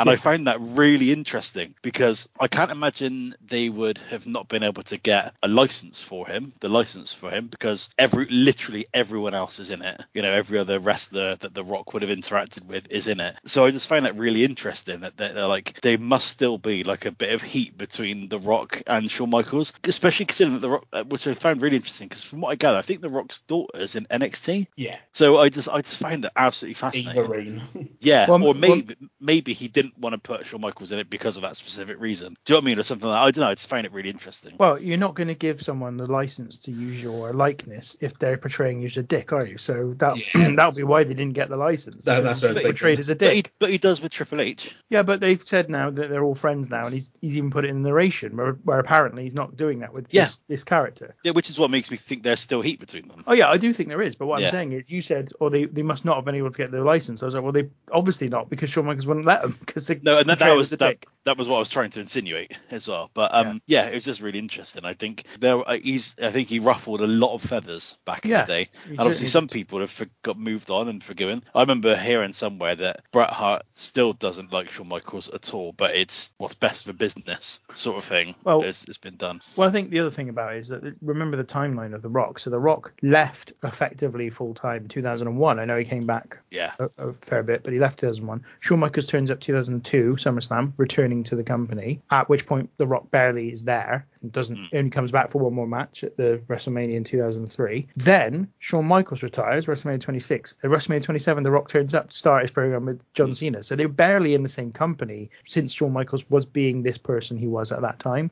So perhaps no chance really for them to make up and be friends because that, that just the opportunity hasn't arisen. Maybe I, I wanted to just portray the other side of this because I think it's very easy for us to all go, oh yeah, what a dick. You know, he was obviously faking it. And you know, again, I listened to the Bruce Pritchard podcast and he has said that he doesn't think that Shawn Michaels had an injury. He went to his own doctor, not WWE's doctor. That's where he got the diagnosis from Clinical lost smile. no, no, with the knee injury. So in that respect, I think it probably is. It probably was a lie. It probably was. Maybe he had a like tweak to the knee, but could have competed. But you know, I think that there's every chance that at that point in time he had some mental health issues. He had depression. Couldn't give that as a reason to WWE because would they have ever accepted that at that time? I don't think so. I think it would have been much harder for him to do that. And then therefore had to use the knee as an excuse. not saying that's what happened. I'm just saying that I'm just trying to give that other perspective that's potentially why Shawn Michaels was not available for this show and was not able to face Bret Hart in what would probably have been the main event. Although again, I said, don't know for definite that that's the case. Right. Well, we'll take a little break there, especially as uh, Tom's doing his uh, weekly trip down the stairs, which is really bizarre when he's got a background as well. So it, just, wearing sunglasses then. it looks a bit like like a music video where someone's like dancing around and they've got like a obviously a fake a green screen behind them. So yeah, we'll we'll leave it there. Uh, we'll be back in just a moment where we will pick up the rest of the show. Uh-oh, look, Oh, look at coming. this. Oh, yeah. Bret Hart. I stare Bret down Hart. here and what? Bret Hart's coming out What do you mean Bret Hart's coming out? I out see him right there. Holy mackerel. Uh-oh. Oh, imagine that. Bret being resentful of not being in the main event or being the man. I find that very hard to believe. Wait a minute, what is this? He may beat you up. I got news for you. He did his best against Steve Austin, and he couldn't quite get it done. What's this? Shawn? Yo. First of all, you phony little faker, why don't you All right, all take right, your little pussyfoot injury No, no. no. It's all right. No, I'm no. not going anywhere. and go No. back and find No. your smile. But whatever you do, stay out of this match. I'm so scared. And as for you, I just want you to know, when you slammed that door on my head, you slammed the door on our friendship, and from here on in, it's a new set of rules Your between you and me. Oh my! I can't remember the last time Bret was anybody's friend. And you, you know, and I know, and every single person in this building knows that he's a crybaby. one thing, that that World Wrestling Federation Championship belt belongs to me, and you are a fraud. Well, it looks like Bret. That belt never belonged to you, and you know it, and I know it, and every single person in this building, whether you're here or outside in TV land, you all know that I am the best there is, the best there was, and the best there ever will be. Oh! Sid! Oh, wait a minute! And now you're getting beat up because you're big mouth. Oh, no! Powerbomb! Bret Hart experiences a power bomb one more time, and after that submission match, See? that's gonna put him in a bad way. You take your whining ass out of here! Yeah! Yeah! Right, so welcome back. We've got the rest of WrestleMania 13 to cover. Now we're going to go from the start, as is our usual format. And I should have really, I really should have made the disclaimer up front right away, first thing on the show. Oh, God. Because to be honest, I know a lot of our, our listeners tune in specifically to hear our thoughts on one specific aspect of WrestleMania, and we're not going to be able to get to it today because WWE couldn't be fucked. They could not be bothered to get in a Z-list, Z-list celebrity to sing America the Beautiful for WrestleMania 13. We do not have a WrestleMania 13 America the Beautiful. It's an absolute travesty, and another seven marks instantly off this show just for that. Like it's one of those things, isn't it, where it's so I just assumed they were on all of them. No. I just assumed, and the fact that there wasn't one was absolutely heartbreaking. You know what they did have time for, don't you? Billy Gunn versus Flash Funk in a dark match, but no Yeah. America the Beautiful. I know. yeah, I know. Billy Gunn. It's criminal, isn't it? And there's also no celebrities at this one, is there? As far as I'm aware. No, Other- unless you unless you count Ken Shamrock, maybe. But No, just like WrestleMania God, 12. uh, yeah. No, no, no celebrities at WrestleMania 12 either. But in the opening video, they show all the celebrities from the past, and then they show that fucking cunt coming down from the rafters at WrestleMania 12. and it's one of those things where you're like, the opening video package is is pretty good. It, it, it- I think it really shows the change, the tonal change in the company. I find so it shows like all the celebrity and all the, all the glamour. Then it shows about like Bret Hart's seething resentment and you know a fallen hero and a fall from grace sort of thing. And I actually thought that was really good. The fact that it kind of shows that there is a, a tonal change in the company coming down, uh, in the company as, as it goes. it is interesting because there are little little aspects like this that make you realize that the Attitude Era, when it starts and when it ends, is a little bit blurry. Because for me, these video packages are very much synonymous, in my view, with 1998. Yeah. This kind of video package and the, the voiceover style that's, that's on show here, and then wouldn't really be there by 99, 2000, 2001. It was something else by that point. There's like a, it's just like this little period here between 97 and 98 where they're doing this, and it just, it, I thought it was great, but at the same time, I was like, wow, it's very, very specific, and it's not. If you are, I mean, I've always seen, seen the Attitude Era as really beginning at the Montreal Screwjob because mm. that's kind of when the Mr. McMahon character began, if you like. But there's so many aspects of the Attitude Era already seeping in. We're already seeping in the previous year, WrestleMania 12. We said, you know, about Goldust and you know the fact that there's a, just a slightly harder edge in the ring here that continues, and but we also now introduce also introducing The Rock now as well for the first Yeah. time. So there's lots of stuff that's sort of bleeding into the Attitude Era. Where you know I think someone on Twitter recently was talking to us about you know them thinking that WrestleMania 12 was the beginning of the Attitude Era. And I was like, well, there's just so many dates that you could put that at mm. because it's not clear and it's not clean cut. Going back to those voiceover videos, do you know the best one? The best one is in the countdown for WrestleMania 14, and it's Michael Cole doing the voiceover narration for the Undertaker Kane storyline, and it is absolutely fucking amazing because they do a shorter version of it on the actual show, but on the on the countdown, it's it's tremendous. And I do know something like really specifically I remember about having the WrestleMania 14 video is that the uh, it annoyed me because it had a slightly smaller case than all of the other videos. I don't know if you can remember back this far, Matt, but Tinky surely will. Videos they had lips, didn't they? The, the the kind of the edge of the box had lips. This one had really small ones, the WrestleMania 14, and it didn't aesthetically line up with the rest of them. Very annoying. Wow. Okay. Well, you know, at the um, at the risk of not getting ahead of ourselves and talking about WrestleMania 14 all the way through right now, we've still got WrestleMania 13 to finish off. Um, and the commentary this week is brought to us by Vince McMahon, Jerry Lawler, and Jim Ross. Another interesting combination, one that I don't think we've seen at WrestleMania so far. And this is now the beginning, I guess, of the Jim Ross era in WrestleMania. And Vince gives it some fucking welly, doesn't he? When, when, when it's, it's Welcome not, everyone. it's not quite WrestleMania 12 because I almost I was listening to you you boys last week and I uh I put my headphones on and I actually jumped when Vincent McMahon started talking. um, so it's not quite that levels, but it's still pretty pretty impressive. I mean the veins in his neck, I can't imagine. He must be a very intense lover. Actually, let's let's not talk about that. Yeah, he's also yeah no, a- a- an unwelcome lover, I believe, to a lot of people. God.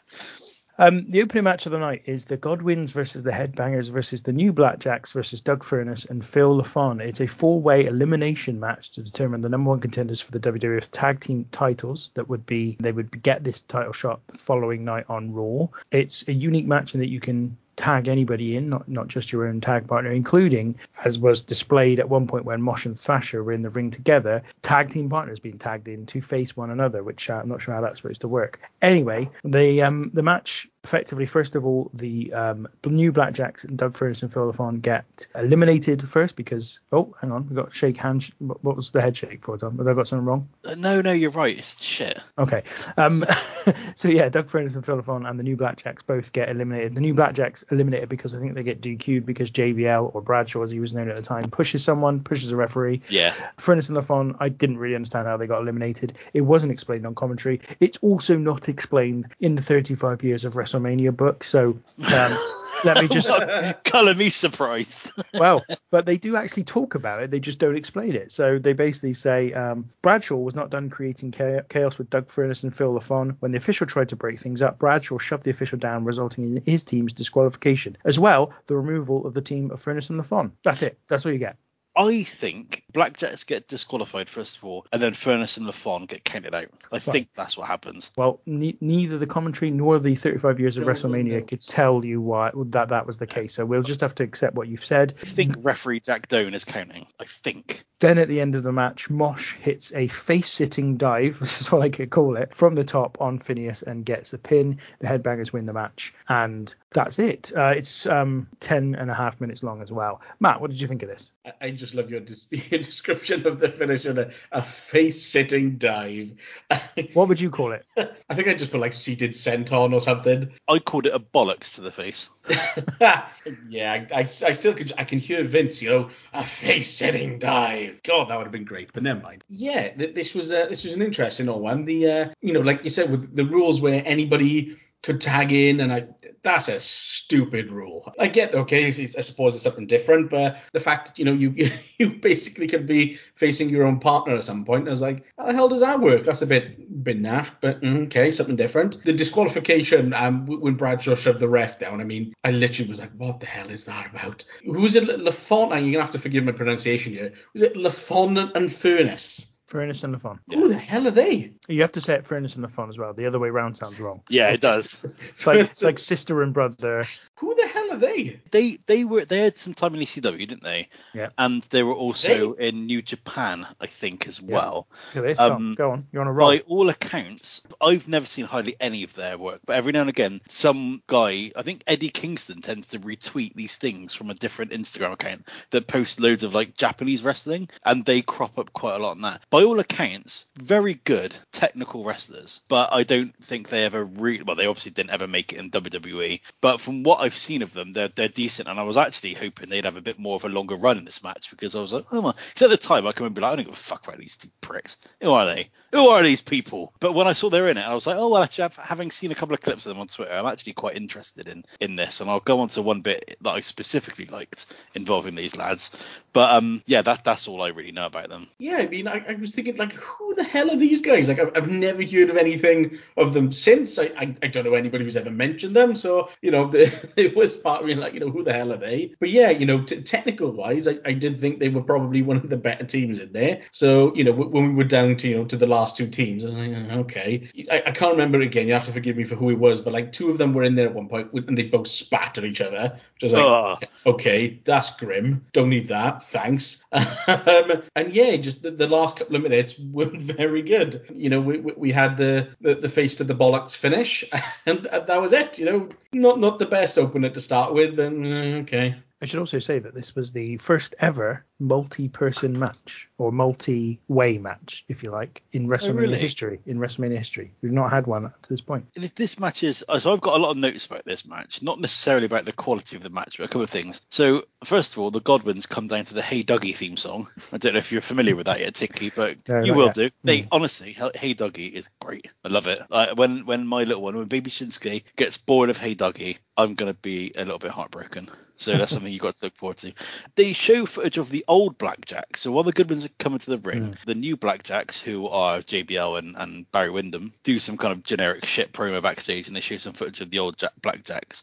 And then they come down to the ring, and the crowd are so woefully indifferent to them, it's almost painful. And that's when JR says it for the first time. He says, "We're on for a slobber knocker." Yeah, which it wasn't for the first time. Really? So that was what I thought. says it at might have been our WrestleMania 9. Says it Oh, really? 9. Yeah. Ah, I went on that one, was I? The king is very confused by the rules in this, and when he's kind of trying to get his head around the rules, Vince poses a very strange question. I think he may have been on the sherry before the match. He goes, um, "Imagine if the king was to get in the ring and clear house, because anything can happen in the World Wrestling Federation."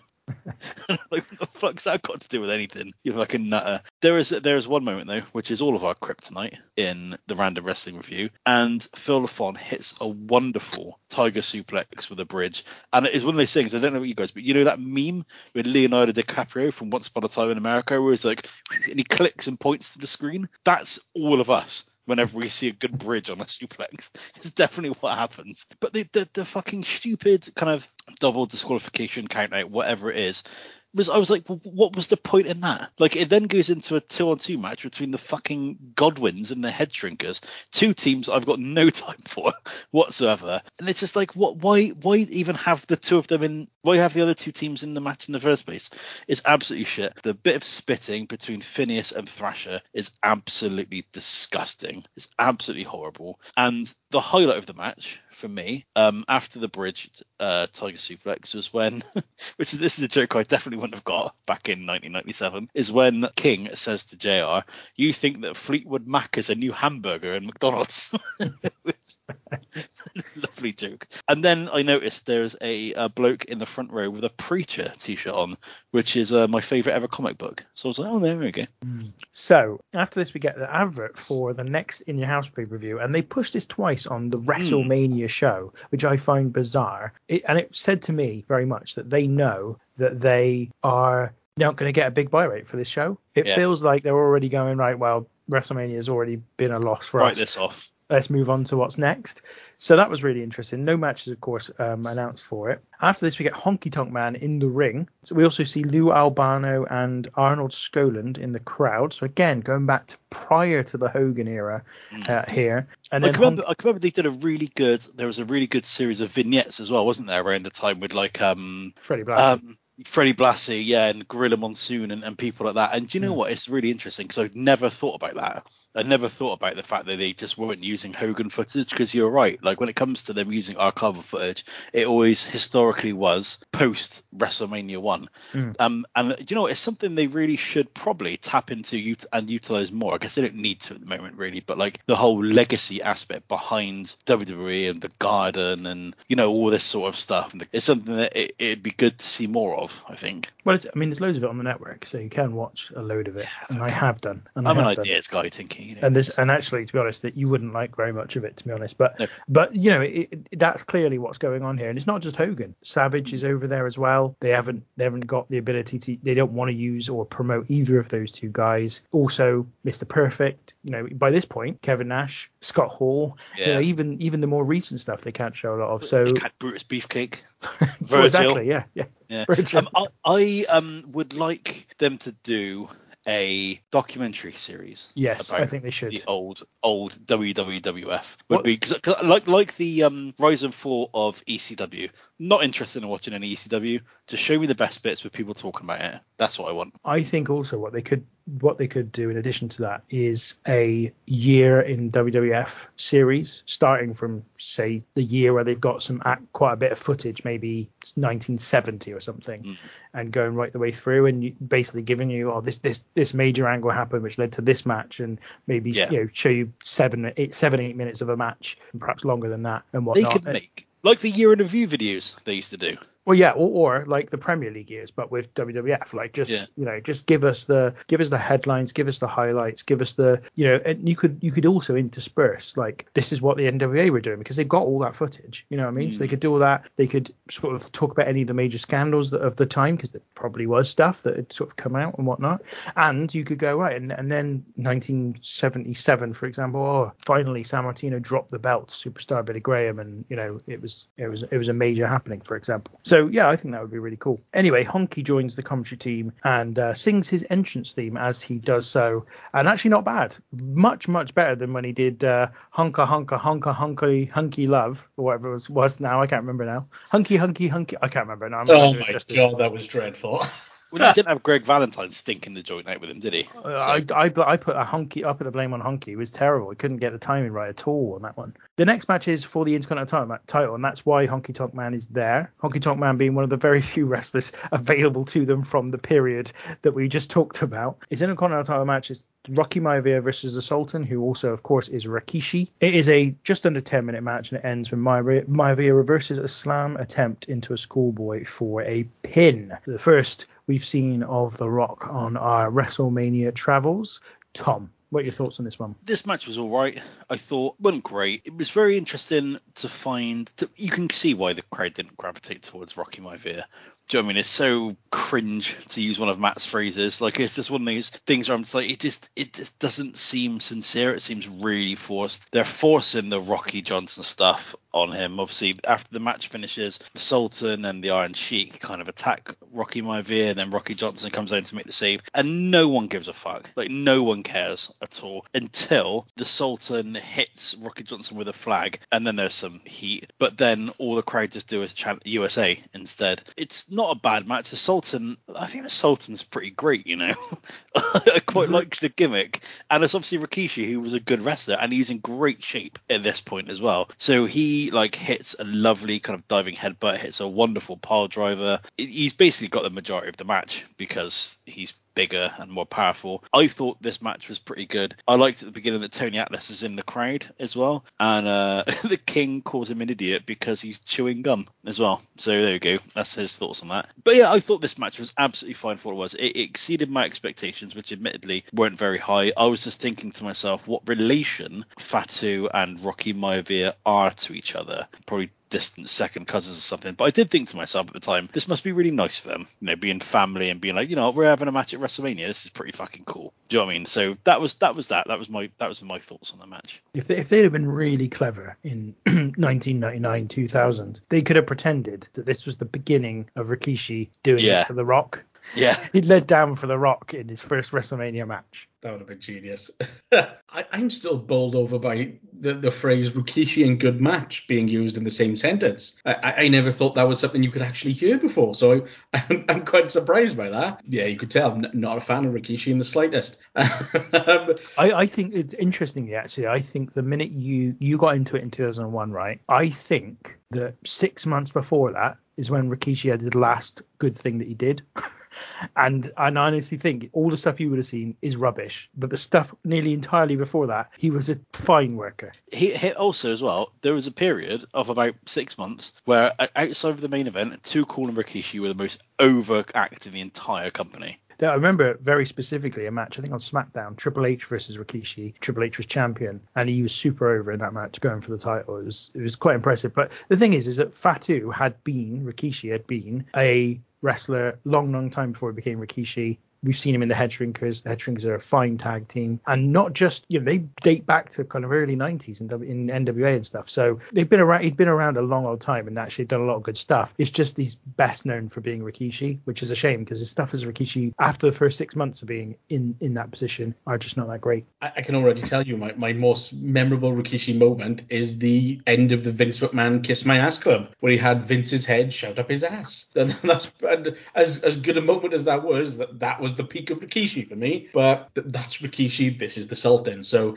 uh, other than loving his shoes, I I might I must admit. yeah. Some fantastic shoes. Fair play to him for that. This match, for me, it actually turned out a lot better than than I thought it had any right to. I, I really wasn't expecting much of it, and I think because of that low bar, it ended up not, not too bad. I mean, I, I still find it such a strange sight to see The Rock do drop kicks. It's just such a strange thing to see. Like, I know in some ways he's obviously trying to emulate his father, and, you know, it's just it's just such a weird thing. Like, you, you don't see The Rock throw a drop kick, so that's bizarre. But yeah, the, you know, the, like I said, that this was okay. Um, it, it definitely was better than I thought. There was some decent stuff in there. Know, they, they did a pile driver at one point again. I always love seeing a good pile driver, so I thought that was cool. The idea of Rocky Johnson coming out at the end, I actually thought, you know what, that was probably a really nice moment for, for both The Rock and his dad. So I'm actually quite happy for them that they got to do that. But yeah, I, I do think you're right, Tom, in that uh, unfortunately nobody really gave a shit. They really did try,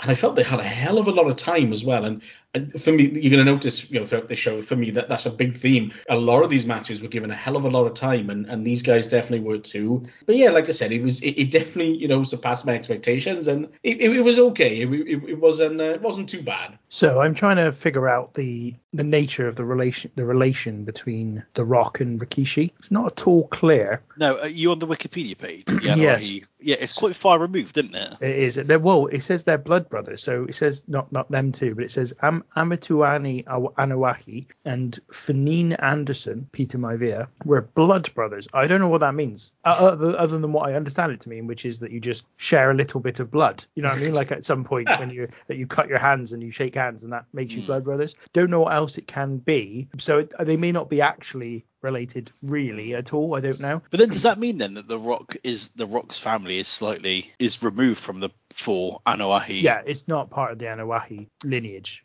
Mm. technically. I mean, it might.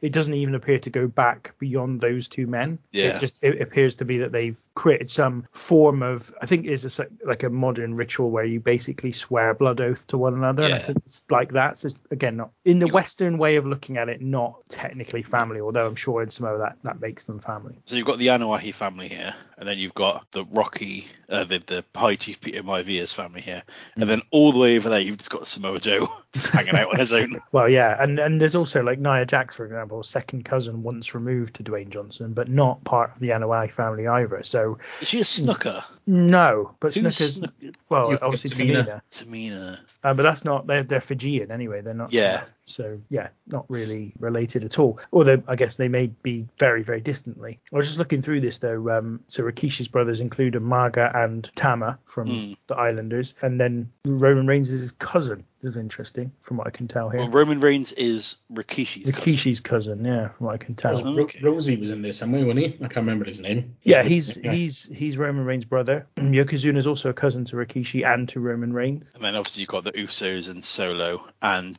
another Fatu. There's another Fatu son who wrestles Well, for like MLW or someone, isn't there? I don't know. It's hard. There's loads of them. bloody loads Yeah. of them. Blood Brothers. And they include Jey Uso, Jimmy Uso, Manu, Samu, Fatu, Yokozuna, Rosey, Oh, Manu. Roman Reigns, Tama, um, Sika, Afa, basically everyone, and Solo Sikoa, who is uh, obviously the Younger brother. brother. Yeah, brother of the Usos. I didn't realize he was their brother, but that's it. Oh, didn't it? Well, yeah, it's got a different name. Christmas list. I think by now it's fair to say they probably are the best or the most successful wrestling family of all time. I, I would suggest, given. I'd, I'd argue the McMahons probably, but well, not in the ring, maybe. okay. So Hang on, I, match- I think Bruce Hart might take umbrage with that. Of course he would. After the match, JR tries to interview uh, Rocky Maivia, but he's attacked from behind by the Sultan with the IC title belt. Sheik and Backlund join the attack. Sultan hits ba- big splash. Sheik applies the camel clutch. Rocky Johnson turns up, clears the ring, blah, blah, blah. We've spoken about that. Todd Pettengill with Ken Shamrock. Uh, footage of Shamrock in a confrontation with Billy Gunn on Raw. There he is again, or Billy. Um, Shamrock says he was brought in to referee the match today, and neither Bret or Austin will Im- intimidate him. I had a lot of time for Ken Shamrock. I, I think this promo, he's not the most charismatic of men, but this promo does exactly what it should in a manner that it should. his his phrase of I, I I can't get it in my head. It just made me laugh so much. He kept saying that you know I just wanted to let him know who I am. You know, such a tough guy thing. You know, I didn't want to hurt him. I just wanted to let him know who I am. What the fuck is that about? it's great. He does he does um season three of The Ultimate Fighter, I think. Well, Um, and there's an amazing bit in it where he's training his guys and he's like, listen, let me show you, let me show you how you win a match. And then so he takes all of his team over and they're just stood in front of the TV and they're watching like him fight against someone. And he's not like directing them. He's not being like, so this guy's shooting here, so I'm going to reach down here and grab his leg. He's just sat there watching it. And slowly, slowly, the people just walk away and carry on training.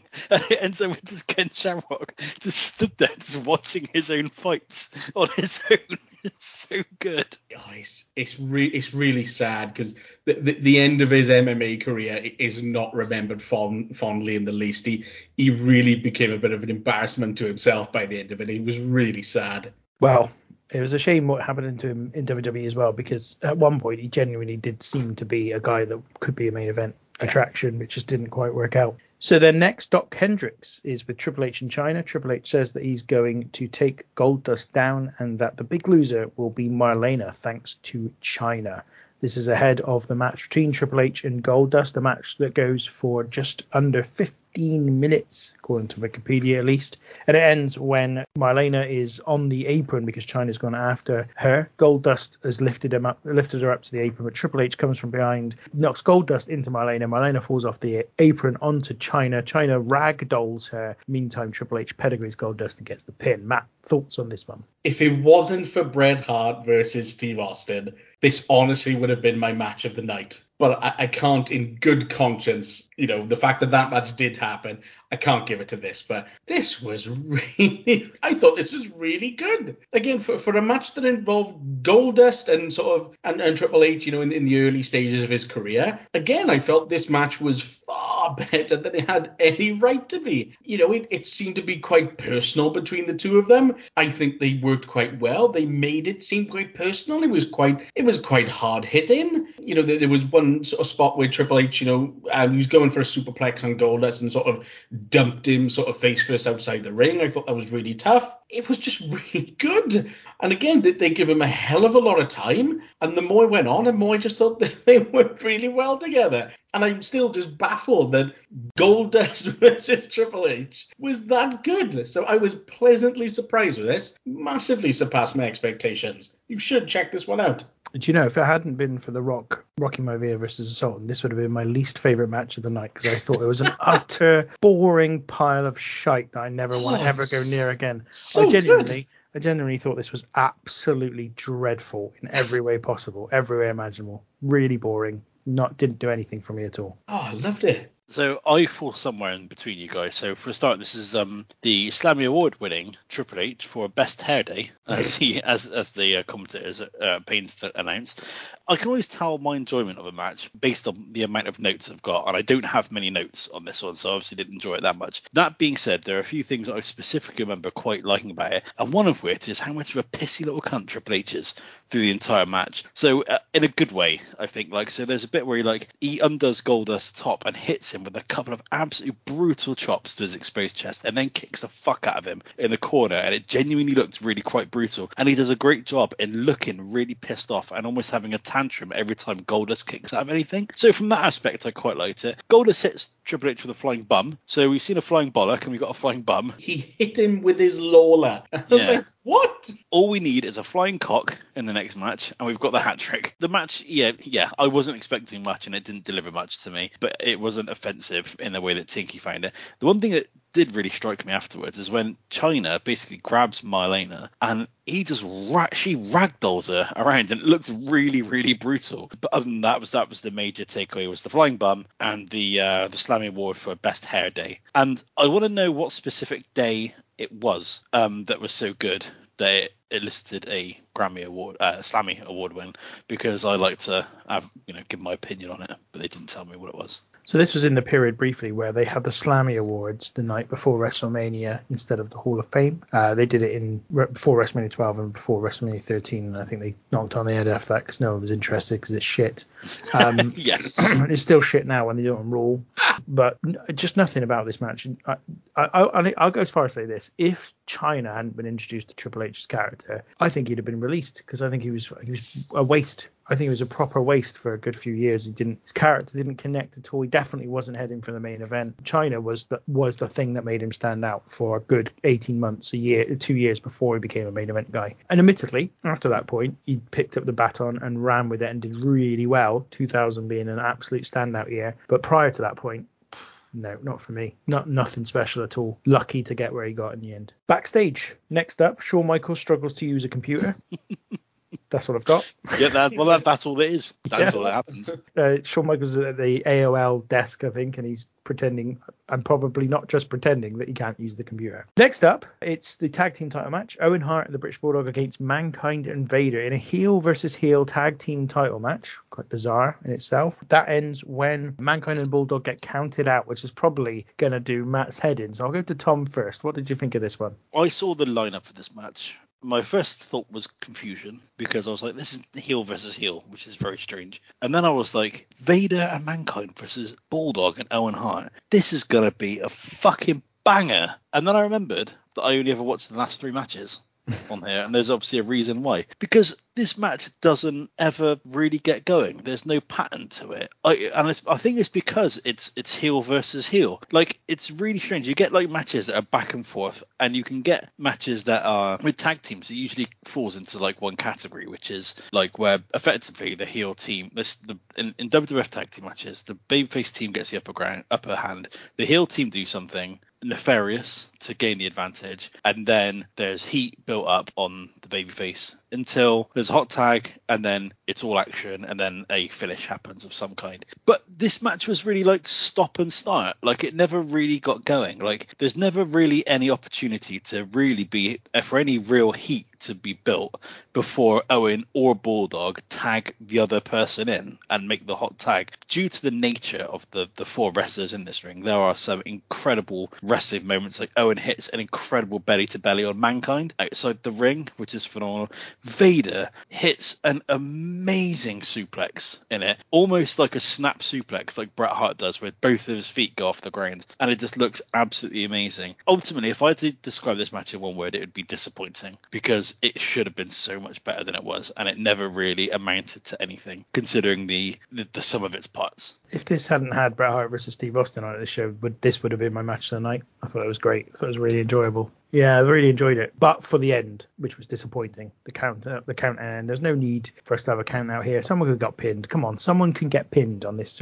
Probably Owen. Owen would probably been the right person to get pinned at this point because what they're doing is they're hinting towards a Davey Boy Smith babyface turn, which never comes because Bret intervenes before the two can split up and forms the Hart Foundation. But I love that as well. I love the fact that they've built this. There's a bit of a fractious relationship suddenly between Owen Hart and the British Bulldog, and they don't resolve it in a feud. They resolve it in the other guy in the family. They they've been at odds at odds with for years, coming back to them and saying, no, we don't, we shouldn't be fighting amongst each other. We've got to take on everybody else. I love that. I think that's a brilliant story element. I just think that's really really cool. And in this match, they kind of get away with the heel versus heel situation, I think, because Davey Boy Smith seems to be on the brink of about being about to turn babyface, and he's just beaten Owen Hart in a match for the Europe to become the first European champion, and then Owen started saying like he's the brains of the outfit, and Bulldog hasn't got his brain. Bulldog's an idiot basically, and I just so I thought they got away with that. And, and to your point, Tom, all the big moves they do, just love it. I just love the big moves. Yeah, there's a there's it's not a there's not an obvious kind of normal WWF type flow to this match, but that didn't bother me at all. And I, I wasn't expecting huge amounts, which might be the the reason why I liked it so much because because it's one of those matches where I thought well it must be rubbish because I've never gone back to watch it. Given who's involved in it, you know, I must have it must not be very good. But yeah, I really liked it. I was quite surprised to see Vader and Mankind as a tag team. I never knew they were a tag team, and now I think about it, that on paper that sounds like they could have been a pretty good team. But yeah, you know, the, I, I thought this was okay. I'll, I'll quickly go with the finish because everyone knows I'm going to fucking hate it. What else can I say? You know, I've said it to death. You know, the amount of times I don't like these finishes. This was another one where they didn't need to happen, and, and it just seemed pointless and makes Mankind look stupid. Whatever, that's what you're going for. Crack on. But yeah, whatever. Stupid finish, shouldn't have done it. The, the one thing I thought was really interesting at the start of the match is JR trying to interview Bulldog and Owen Hart on their way down to the ring. And to be honest, he came across as a bit of a dick just trying to stir shit up between them. And there's not many times where I sort of thought, JR, why why are you doing that? What a prick. That was a bit of a, sort of sour note to start. But, you know, there, there were some good things in this. Um, it, it, was quite hard hit in between, you know, some of them. There was some really good, some cool suplex spots. Uh, Bulldog, you know, um, suplex, you know, Mankind at one point, which was, I thought was really good. Some form of modified suplex on Vader, which was very good. The belly to belly that Owen did on the outside, yeah, I also thought was great. I mean, the one thing I did feel slightly bad about as well is that you had, you know, the Hart family parents in the front row. I mean, you know, to be fair to them, they, did quite have just sort of blank expressions on their faces, which I'm sure at one point Vince called him Stoic Stu. I was like, what the fuck is that about? Yeah, and they kept going back to them quite often. So, and they just, they looked really awkward when they were being shown on camera. I don't know if they were told they were going to be shown on camera quite as much as they were. So th- that was a little bit awkward. But um, yeah, you know, as, as, far as tag matches go, th- like I said, this was okay. I do think that they changed the finish. It could have been a bit better, but not not too bad. Stu Hart looking like he don't have a clue what's going on is not a rare occurrence whenever he's at a wrestling match. He just always sits there looking like he don't have a clue what's going on. In fact, there's one bit where I think Tinky you might be able to tell me the event, but where where Jerry Lawler is going, Stu, Stu, Stu. Oh, I think he's dead. Rick's like, I don't I don't remember the, the event. Basically, any chance Jerry Lawler gets to take the mick out of Stu and Helen, he does never fail to do so. Um, and I think I think in Bret's book he says that Stu got a bit of a kick out of it, to be honest, because Yeah. you know he's being he's On being the show, is that? yeah he's part of the show, and of course he was a wrestler himself, and you know ran Stampede, so you know he wasn't like he was whenever his boys were in a match, it wasn't like he was worried about them. He was quite he was quite happy for them to be in rest, big wrestling matches. After this, we get all the stuff with Bret and Steve Austin, and then we get all the stuff with the Nation. Ahmed Johnson and LOD. One thing I did want to point out that we didn't talk about in amongst all that is that Vince announces that WrestleMania 14 will come from Boston at the Fleet Center, which is of course what we're covering in two weeks' time. I also have got a note at this point that both Vladimir and Pink Suit are in the crowd for this one, so two Oh, of the yeah. regular WWF fans are, are, are around, and Pink Suit's got um, fluorescent green lady with him as well. They're both there. Um, I don't know what else to call him. I did find Pink Suit Man on Twitter actually, but I, I've lost him again, so I need to go back and find him Oh, no. What, what a Um, there's, legend! there's also another another advert. We covered this earlier, but another advert for the next In Your House pay per view. And um, then Vince McMahon talks about it for a little bit whilst the camera's panning around on the crowd. And Vince says the next ha- In Your House will be shown on Sky Sports One. And all of a sudden that fucking hit me like a truck.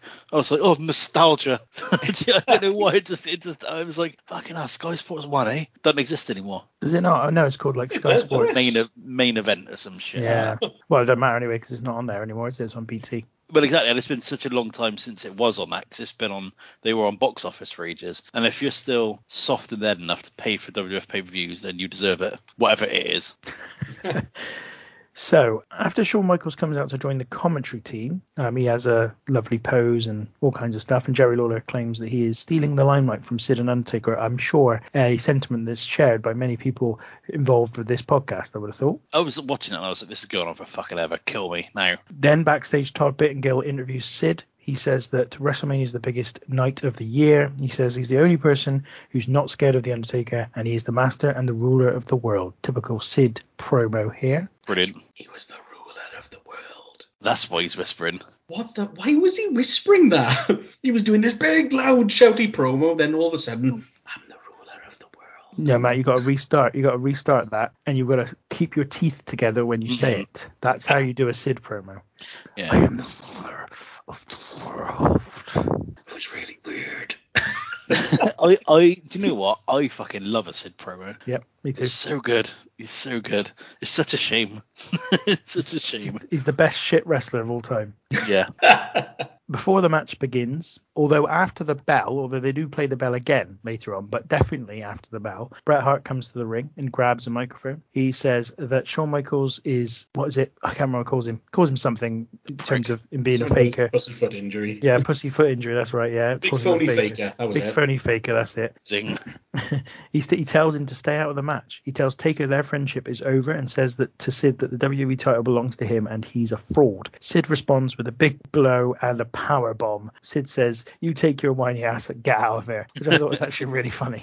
It was good. And what I what I find about it as well is that even though he's probably comparable in height to Diesel, isn't he? Sid's powerbomb, despite being delivered from a great height, looks quite safe. I found, whereas Diesel's always looked really horrible. And especially I think it's at Rumble '95 and Bret takes it, and I remember being scared for Bret's safety. But I wasn't at this point with Sid. I was like, Do you know what? He might be a shit wrestler, but he's still a professional.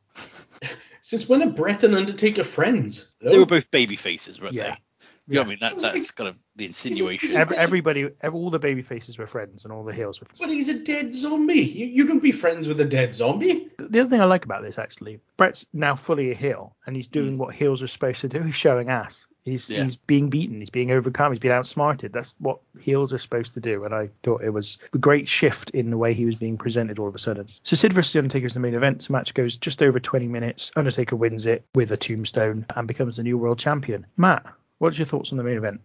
This is a this was a bit of a flat way to end the show. Unfortunately, Taker versus Diesel. Uh, this definitely wasn't. You know that that was great. But this was not. It was quite hard to watch. I got to be honest. It was just very slow, very plodding, and just it, it never really got going. And to be honest, I felt it was mostly quite slow and plodding when Sid was on offense, which to be honest, he, he was on that for the majority of the match, so it, it just made it quite a tough watch. I, I, suppose the the best, you know, coolest thing in there was was Sid getting the tombstone, which I'm not sure how many people would have got the tombstone on the Undertaker at the time. Perhaps this was the first, I don't know, but that was probably quite a visual then, and, and you know still is. So that was cool. This was a really really hard match. It's just very slow, and it just it felt a bit flat, which is a shame. You know, Undertaker winning give the title, I think, did wake the crowd up a little bit. They obviously seemed quite pumped for that, but yeah, you, you never want to end a match on, on a sour note, and I do kind of feel this this did a little bit. Yeah, I didn't really enjoy this match. To be honest, I thought it was far too long for a Sid match. The Undertaker is like you like you said, Matt, is taking a lot of the offense from Sid and selling it, and it's quite slow as Undertaker matches were at this time. When Undertaker speeds up, it's great. You know, I will always be in awe of his diving clothesline, for example. Like the, the height he gets on it is amazing for someone so enormous. The way he hits the ropes, etc., is is great. But I just find it quite dull. Sid hits an amazing leg drop, like a really high leg drop on the Undertaker, which looks great. But there's a lot of rest holds. Sid comes off the rope, second rope, quite a few times, which is a bit weird.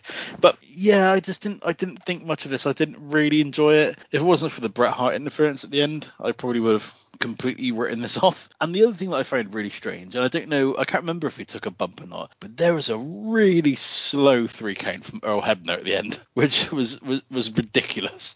I found, and then the match kind of then the, the again like we discussed about WrestleMania 11, like the Undertaker gets the belt, he does his knee post, and then it just cuts off, and that's the end of it. Like you said, Matt, a bit of a wet fire to end the pay per view with. Although a wet fight has at least got an element of danger to it. yeah, I'd probably have to agree with you. Your, your assessment of the match, it wasn't good. It was slow. There were about it's 21 minutes here. I think about 13 of them Undertaker's in some kind of hold, whether it be a bear hug, a reverse chin lock, or something else that's not particularly exciting. There are moments where the Undertaker does try to speed it up, but it's it doesn't really doesn't really make up for the the rest of what was ultimately yeah, a not particularly exciting match.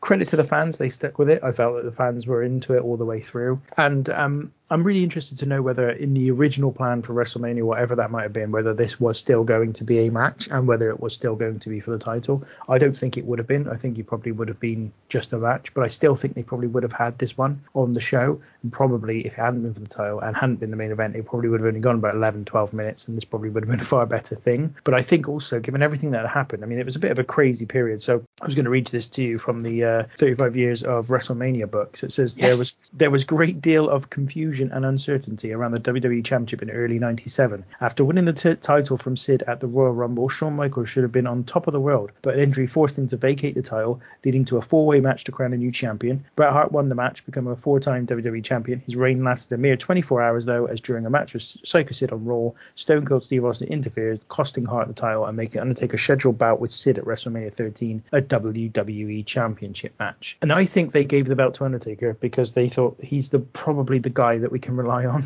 because Bret's showing signs of really not being very happy with things in general. Michaels is a complete troublemaker. Sid's always been a bit mental. Vader didn't really work last year, and Austin's not ready. And so it was basically he's the guy we've got left to be our lead babyface during the rest of this year, even though really the belt wasn't really made for him and he wasn't really supposed to ever be champion. That was never really his role. Never really worked, has it? Well, it wasn't about never working. It just wasn't that wasn't meant to be the role he filled. He was the attraction, didn't need the title. That was never the thing. And it also didn't really fit the zombie character from what as I was saying earlier on. You can't really have a zombie chase the WWE title. That just seems silly. So it was just because I think they felt there's there's our safe pair of hands. There's the guy that we can rely on, count on to just stay, to not cause any problems, and ultimately to do the job when time is called for. That's exactly what he did. In a role that would have been filled by Bret in the past as well. Yes, I think that's probably true. Yeah, I think they would have fallen back on Bret in the past, and here I think the decision is we're going with the Undertaker because he's the guy we can count on now. And I think, given that this is the main event and was the advertised main event by the time the show came around, you can kind of understand why it's the lowest pay per view buy rate of a WrestleMania in history because that lineup, yes, Austin Bret's a great match, but they'd already had their first match at Survivor Series 96. They'd been feuding since that point, so we're sort of four or five months into the feud. And it's a submission match as well. Actually, something I didn't say about that match was I wonder if it might even have been a better match had it not had the submission um, stipulation. There was no need for it to have. No. to, they could still do the same ending without it being a submission match. So for me, if they hadn't had it as a submission match, they could also have had some dramatic near falls prior to that point, which would have made it even better in my view. So that was perhaps the one thing. But advertised as a submission match as well. You know, Austin said himself when he found out that that was the match, like I haven't got any, I haven't got any submissions. what do you want me to do? Like, how can I win that match? You have to fall back on the million dollar dream, didn't he? You can kind of see it. You can see it from that lineup, but I'm not really sure why anyone would buy this pay per view. Just thinking about it, I wonder if that's why they kind of turn, turned the submission match into like an I quit match rather than so you could have people being beaten into submission, if you will. You know what I mean? Like I don't know if that was the thing. It's it's a weird stipulation, but what what you said about false finishes, they didn't really do it at the time, did they? Eh, Did a bit, did a bit. Yeah. If you watch the Iron Man match back, which you know you weren't, you're not going to because it's an hour long, but if you did, you would see. I think there are some false finishes in that, not like really? really dramatic because it's an hour long match. Yeah. But there are. I think at the time people were more willing to believe that when someone hit a big move, there was a chance to get the pin because they didn't have what they have now, which is people kicking out finishers every every single match. So I think they could have done that. But I guess ultimately I felt that the submission stipulation was needless. It didn't need to be there. I guess the only thing it did was facilitate Ken Shamrock's involvement. But again, that didn't immediately go into like a feud with Bret or anything, did it? I don't think. No, but I guess they wanted to introduce Ken Shamrock in a big way. Yeah, this was their way of doing it. Okay, so that's everything on the show. So it's time for our overall thoughts, score out of 10, and anything else that we've missed out. I haven't given any MVP yet. So, uh, Matt, why don't we start with you? Okay. I think If you're going to do Sid impressions, you have to keep your teeth together. Otherwise, it's not valid.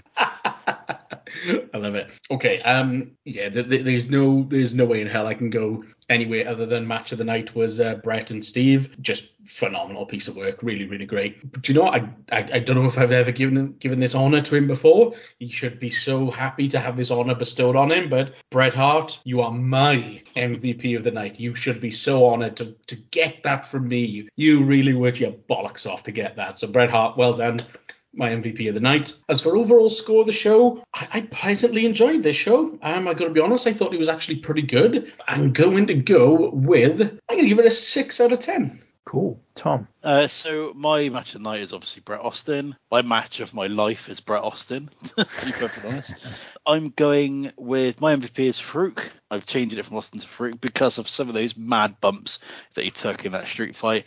My overall score, thinking about it, thinking about the the, the match card, opener match, tag match, toilet. Then you've got you know the Triple H match with Goldust. You've got there's there's not any matches apart from the last match, the main event that I thought were really bad. With the and, and there's obviously the standout match between Bret Hart and Steve Austin. So I'm gonna give this also a six as well. If we were doing half scores, which we're not, but if we were, I'd probably give it a six and a half. But I'm gonna keep it under. I think that is a fair reflection of a show where it's basically all about one match. Yes. So I'm. We have got sixes across the board because that's what I'm giving it. Six out of ten. Main event was poor. I thought the Triple H Goldust match was terrible. I didn't mind the Intercontinental match, but it was below average. The tag team match was below average. The the opening, sorry, tag team match, the four way. But the tag title match that was really good. Hart versus Austin is immense. One of the best matches WWE's ever put on, and I re- really like the the street fight as well. I, I think it's it's it's fun. You know, I don't I don't find it at all difficult to watch, and you know, I think the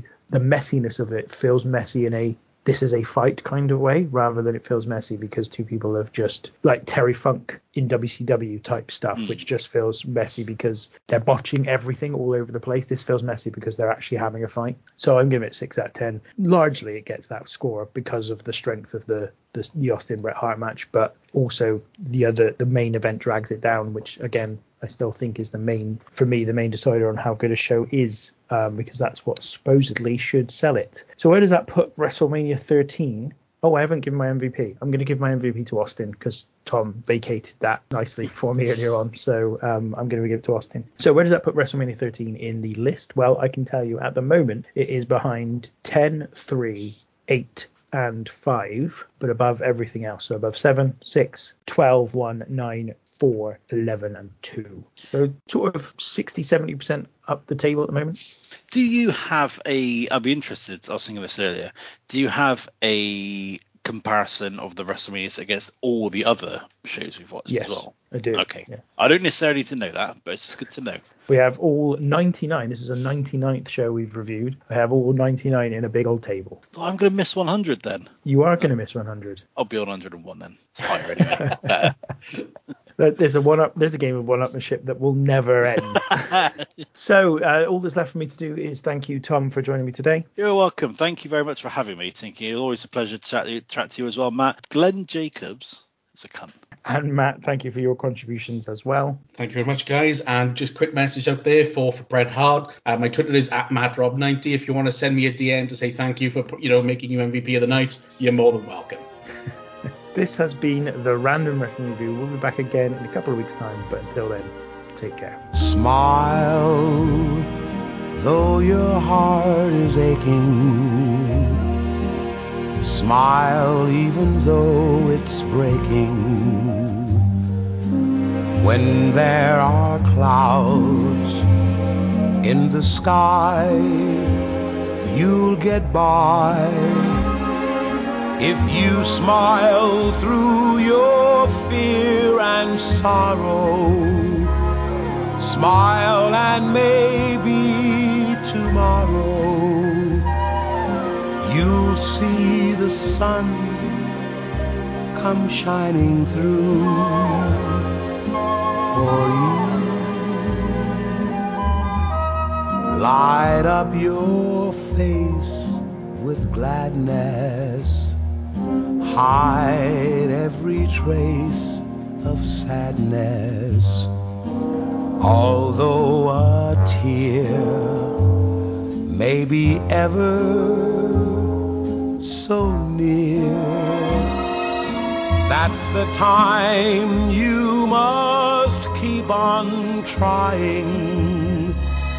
Smile, what's the use of crying? You'll find that life